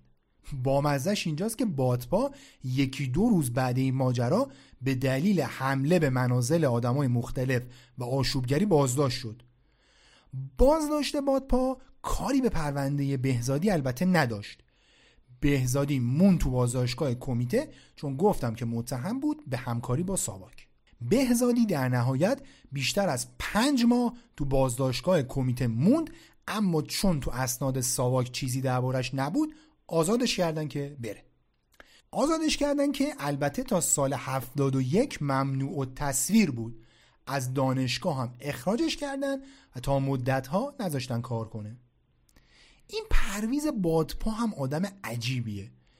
تقریبا اطلاعات درست درمونی ازش وجود نداره.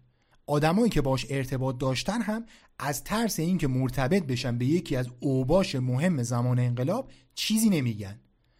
با پرسجوی زیاد پاتوقش رو پیدا کردیم توی استخری وسط تهران. رفتیم اونجا بلکه بتونیم ببینیمش و باهاش صحبت کنیم اما تو همون اول کار کسی که ازش آمار بادپا رو گرفتیم وقتی فهمید چی کاره ایم با تهدید و اینا بیرونمون کرد. خلاصه اینطور. ماجرای بهزادی همینجا ختم نشد. تابستون 71 نشر ترهنو کتابی منتشر کرد به نام ساواک. این کتاب رو کریستیان دلانوا نویسنده فرانسوی نوشته و عبدالحسین نیک گوهر ترجمه کرده. روایتی از شکنجه های سازمان یافته در ساواک و بررسی نقش اینها در جامعه ایران. نویسنده برای نگارش این کتاب با کلی آدم مصاحبه کرده. آدمایی که بعضیاشون کارمند ساواک بودن و بعضیاشون زندانی ساواک. یکی از این آدما مرحوم رضا براهنیه شاعر نویسنده منتقد ادبی و استاد برجسته ادبیات. کاری به اینکه براهنی رو چرا ساواک گرفته بود نداریم. تو صفحه 185 این کتاب اینطور می‌خونیم.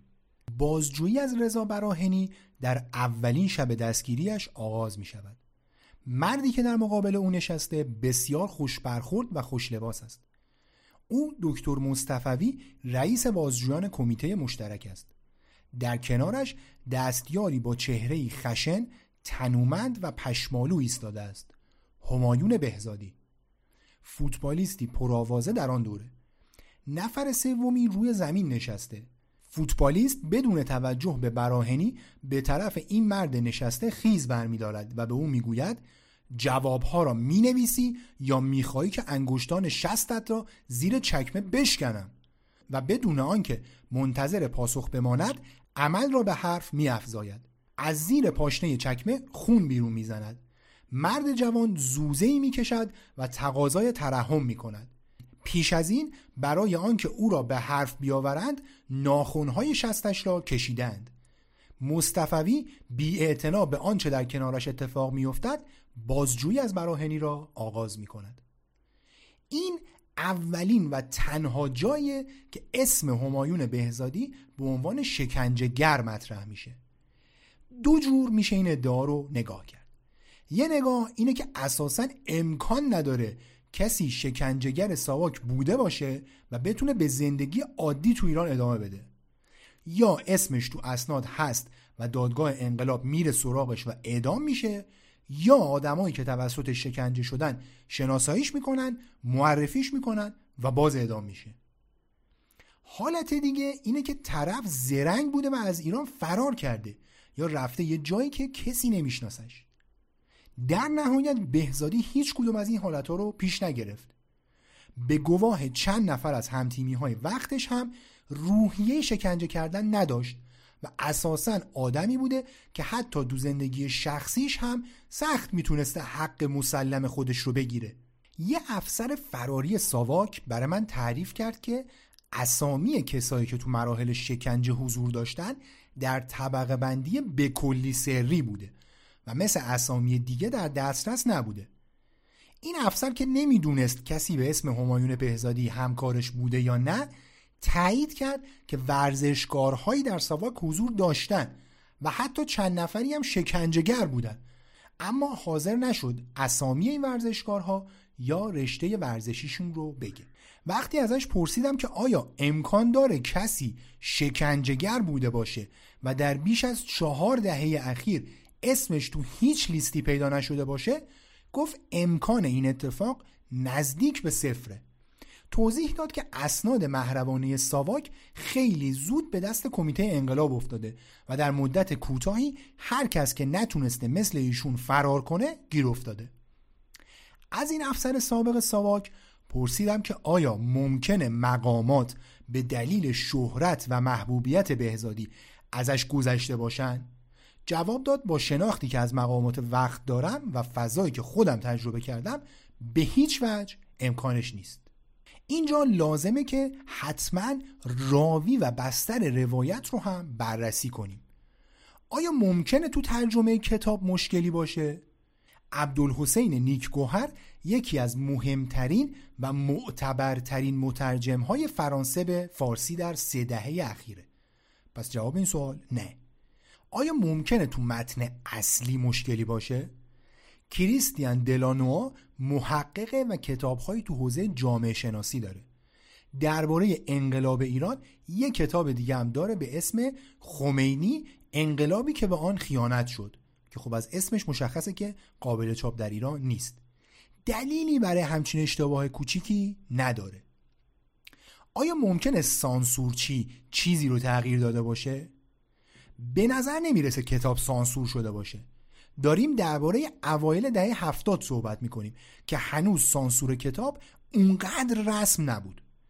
تو بخشایی از متن کتاب هم می‌خونیم که نویسنده بعضی از زندانی های ساواک رو برای جامعه خطرناک می‌دونه یا تقریبا در تمام کتاب انقلابیون رو شورشی صدا می‌کنه. منطقی نیست که سانسورچی اینجا رو ول کنه جای دیگر رو تغییر بده.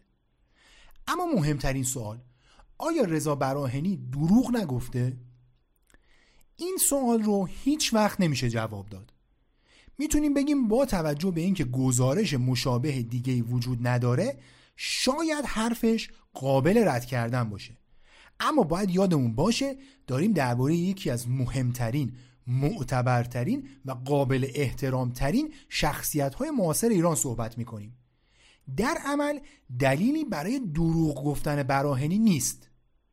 پس آیا کس دیگه رو ممکنه اشتباه گرفته باشه؟ شاید. برای آخر این بحث دو تا ماجرای دیگر رو هم باید بررسی کنیم.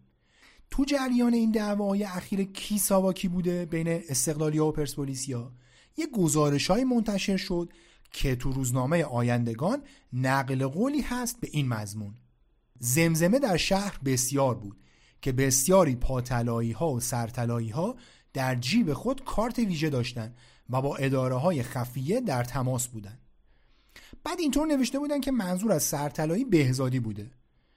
گزارشی که اولین بار این مطلب رو نوشت پیدا نکردیم چون کوهی از سایت ها و روزنامه ها تمام یا بخش از این گزارش رو کپی کردن و در واقع یه انبار کاه ساختن این نقل قول معتبره البته برخلاف نوشته چند سایت که نوشتن بخشی از گزارشی تو شماره 18 یا 19 دی بوده این نقل قول تو شماره روز 23 دی این روزنامه اومده.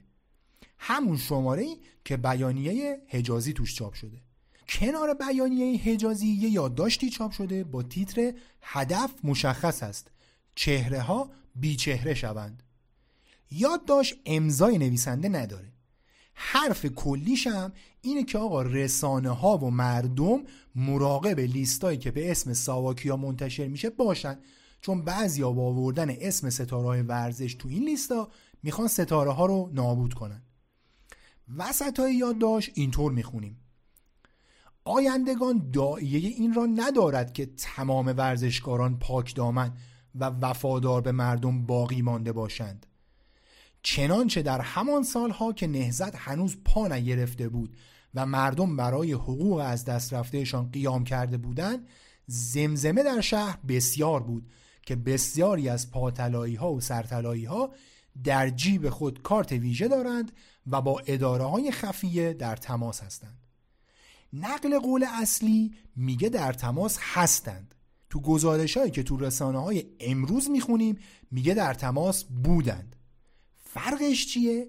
اگر در تماس بوده باشن ممکنه زمان انقلاب پشیمون شده باشن و به هر طریقی خودشون رو نجات داده باشن. اما اگه زمان انتشار این یادداشت یعنی 23 دی 57 هنوز در تماس هستن دیگه هیچ راه نجاتی نمیشه براشون متصور بود. از کجا میگم اینو؟ توضیحاتی که از قول اون افسر فراری ساواک عرض کردم خدمتتون. عرض کردم اون گزارشی که تو رسانه های امروز منتشر شده بعد از این نقل قول بلا فاصله میگه سرطلایی منظور بهزادی بود. طبعا اون انبار کاهی که از اون رسانه هایی که گفتم کپی می‌کنن تشکیل شدم همین رو کپی کردن. در نگاه اول برداشت کاملا درستیه. چون لقب همایون بهزادی سرطلایی بود دیگه. اما یه نکته خیلی مهم اینجا وجود داره. روزنامه آیندگان تو چند شماره دیماهش و درباره چند موضوع متفاوت دیگه هم از این عبارت سرطلایی ها و پاتلایی ها برای اشاره به جامعه ورزش استفاده کرده. مثلا تو مطلب روز 19 دی با تیتر روزهایی که ملت را با شعار ششتایی ها ستایی ها لونگی ها سرگرم می‌کردن اینطور می‌خونیم.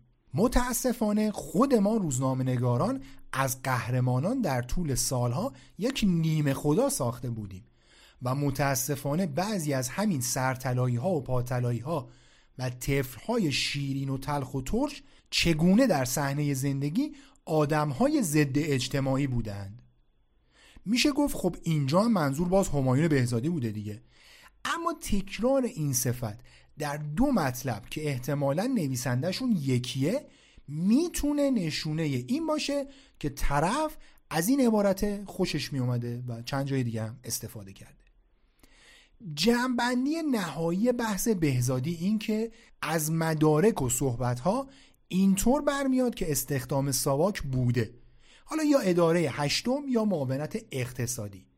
ولی این ادعا که تو شکنجه هم نقش داشته ادعای خیلی ضعیفیه و مدارکی برای دفاع از این ادعا در دست نیست. علی عبدو تو همین شلوغی ها بی سر و صدا از ایران رفت. مثل خیلی های دیگه دارایی هاش من جمله بولینگ و شرکت سیارسی رو گذاشت و به امید آینده نامعلوم رفت آمریکا. اوضاع سلامتیش خیلی بد بود. اونقدری که حدود یک سال بعد روز یک شنبه سی دی 1358 در حالی که فقط 56 سال داشت تو جکوزی خونش سکته قلبی کرد و از دنیا رفت. چند ماه قبل از مرگش تو مرداد همون سال پرسپولیس قهرمان جام شهید مهدی اسپندی شد که اولین جام فوتبال در دوره جدید بود.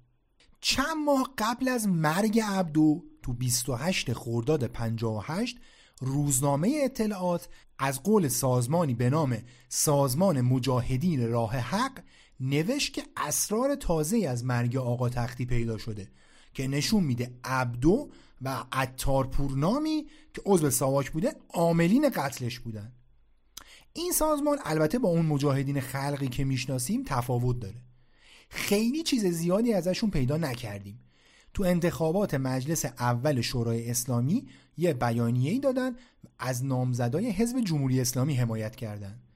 مرداد 58 هم تو انتخابات خبرگان دوباره بیانیه دادن و باز از نامزدهای حزب جمهوری اسلامی حمایت کردند. تقریبا فقط همین دو مورد رو ازشون می‌دونیم بعدها هم هیچ وقت خبری از اسنادی که می‌گفتن دارن نشد اساسا بیشتر آدمای نزدیک به آقا تختی و همینطور کسایی که تو متن ماجراهاش بودن اعتقادی به قتلش ندارن. حالا جاش اینجا نیست ولی در کل فرضیه خودکشی آقا تختی بسیار قوی تر از قتلشه. اون کادر روزنامه اطلاعات البته بعدها به این شایعه که عبدو عضو ساواک بوده دامن زد. علی عبدو سه فرزند داشت رضا سالار و دختری به نام رجینا به گواه اعضای خانواده عبدو پدری خشن و دیکتاتور بود. مخالفت بچه هاش با نظراتش رو نمیپذیرفت و هما همسر دومش درباره اخلاقش به بی بی سی فارسی اینطور گفته. پدر رضا دوست خوبی بود ولی همسر و پدر خوبی نبود. علی تاجر موفقی بود اما وقتی برای خانواده نداشت و بیشتر در سفر بود. درباره رجینا عبدو هیچی نمی‌دونیم. حتی نامی از مادرش هم در هیچ گزارشی نیامده رضا و سالار اما به شهرت رسیدن. رضا پسر ارشد خانواده هفت هشت سالش بود که عاشق ویولون شد. اما پدرش می‌خواست ورزشکار بشه. از همینجا جرقه اختلافات پدر و پسری زده شد. رضا نه سالش بود که تو انگلیس تئاترایی از آکیرا کوروساوا استاد سینما و تئاتر ژاپن دید و عاشق تئاتر شد. داخل پرانتز این که خانواده عبدو خیلی پولدار بودن و تابستون برای تفریح می‌رفتن انگلیس. رضا تو 14 سالگی اولین کتاب شعرش رو چاپ می‌کنه و در جشن هنر شیراز با بازی توی نقش خیلی کوتاه اولین بار مزه تئاتر رو هم میچشه. علی و هما یه خورده قبل از انقلاب طلاق می‌گیرن و علی پسرها رو تو شلوغی انقلاب با خودش می‌بره آمریکا. رضا تلاش کرد کار تئاتر رو ادامه بده. اما برای حدود یک دهه و بعد از مرگ پدرش با مشکلات خیلی زیادی مواجه شد. قبل از مرگ پدرش علی فهمید که رضا همجنسگراست و اون یه مقدار ارتباطی هم که باقی مونده بود دیگه کلا قطع شد. سال 1983 آلان ماندل بازیگر و کارگردان مشهور تئاتر از رضا دعوت به همکاری کرد و زندگیش رو تغییر داد. رضا به قدری با استعداد بود که همون سال لس آنجلس تایمز نقد مفصلی درباره کارش نوشت و پنج سال بعد به عنوان یکی از بهترین کارگردانهای سال انتخاب شد. بهش لقب پدیده کارگردانی تئاتر دادن. آثار آوانگارد و خدشکنی تولید کرد. مثلا یه تئاتر داره به اسم قانون بقا. که کلی بازیگر با حرکات دیوانوار تو هم میلونن و به هم برخورد می‌کنن. در نگاه اول نامفهومه اما آدمای اون موقع خوب میفهمیدنش. قانون بقا در واقع روایتیه از ماجرای جفری دامر یکی از مخوفترین قاتلای سریالی آمریکا که برای سالها مشغول قتل و تجاوز کردن و مسلح کردن آدما بوده. رضا عبدو مثل فردی مرکوری به اچ مبتلا شد و درست در سالهایی که دوران درخشان کاریش داشت شروع می در 11 مه 1995 از دنیا رفت. سالار عبدو برادرش هم مسیر تقریبا مشابهی رو در زندگی ادامه داد. سالار نویسندگی رو انتخاب کرد و باید گفت که استعداد بسیار خوبی هم در این زمینه داره. یه گپ کوتاهی با هم زدیم. اول قبول کرد که مصاحبه کنه اما وقتی سوالا رو دید نظرش عوض شد. خودم حس می‌کنم که نمی‌خواست به موضوعات مربوط به ساواک و اینها بپردازه. حالا به هر حال سالار عبدو که امروز استاد دانشگاه سیتی کالج نیویورک و اونجا نویسندگی خلاق تدریس می‌کنه کلی رمان نوشته یا ویراستاری کرده. اغلبشون اشاره هایی به ایران دارن و چندتایی من جمله تهران در گوگومیش درباره ایران هستند. سالار عبدو تو سالهای اخیر خیلی تراش کرد دارایی های پدرش رو پس بگیره. برای این کار چند باری هم به ایران سفر کرد اما در نهایت کاری از پیش نبود. فرجی که گفتم قبل از انقلاب جزء مدیرای باشگاه بوده و کامل در جریان مسائل مربوط به مالکیت و اموال عبدو هست هم به من گفتش که سالار می‌تونه بیاد اینجا و اموال پدرش من جمله باشگاه پرسپولیس رو بگیره. به من گفت حتی می‌تونه بره دادگاه بین المللی درخواست بازگشت اموال بده و معادنش رو از دارایی های بلوکه شده ایران بگیره. احتمالا این بند خدا هم حوصله این حجم از دردسر رو نداشته باشه به هر حال. بعد از انقلاب توده پرسپولیسی ها دو دسته شدن. یه دسته انقلابیایی من جمله دادگان، زادمهر، پنجلی، مایلیکوهن و جعفری بودن. و یه دسته دیگه دیگرانی بودن که خیلی خط و ربط انقلابی نداشتن. تیم بی صاحب پرسپولیس محمد دادگان 24 ساله رو به عنوان نماینده برای ارتباط با بالا انتخاب کرد. کسی که 23 سال بعد رئیس فدراسیون فوتبال شد. کمی بعد انقلابی جدا شدن و رفتن تا تیمی به اسم پرسپولیس آزاد تشکیل بدن. هدفشون این بود که بگن ما پرسپولیس آزادیم و اونا پرسپولیس دربند و تاغوتی تا سال 59 دادگاه انقلاب چند تا از بازیکنها رو مخفیانه از خونه هاشون دزدیدن و پاییز این سال پرسپولیس آزاد با برگشتن پنجلی و مایلیکو هم به پرسپولیس منحل شد. آخر همین سال بنیاد مستضعفان که چند ماه بود تأسیس شده بود مجموعه بولینگ عبدو رو به نفع مستضعفین انقلاب مصادره کرد. در ادامه پرسپولیس به سازمان تربیت بدنی واگذار شد و اسمشو گذاشتن شهید چمران. مصطفی چمران تازه شهید شده بود. بازیکنان این تغییر رو قبول نکردند و به قیمت یه باخت سه هیچ به هما حاضر نشدن با اسم شهید چمران برن تو زمین. سال 60 پرسپولیس نایب قهرمان لیگ تهران شد. لیگ سراسری به دلیل جنگ تعمیلی تعطیل بود. آخر این فصل محمد دادگان که از زمان انقلاب و داستانهای پرسپولیس آزاد خبری ازش نبود دوباره پیدا شد. دادگان کلا همیشه به نظام نزدیک بود. تا این اواخر که یهو ساز مخالف زد. ولی نمیشه حد زد که اون سه سال کجا بوده. نقله که دادگان یه روز میره سر تمرین و می‌بینه مهراب شاروخی داره تیم و تمرین میده. با توجه به اینکه آدم درشتیه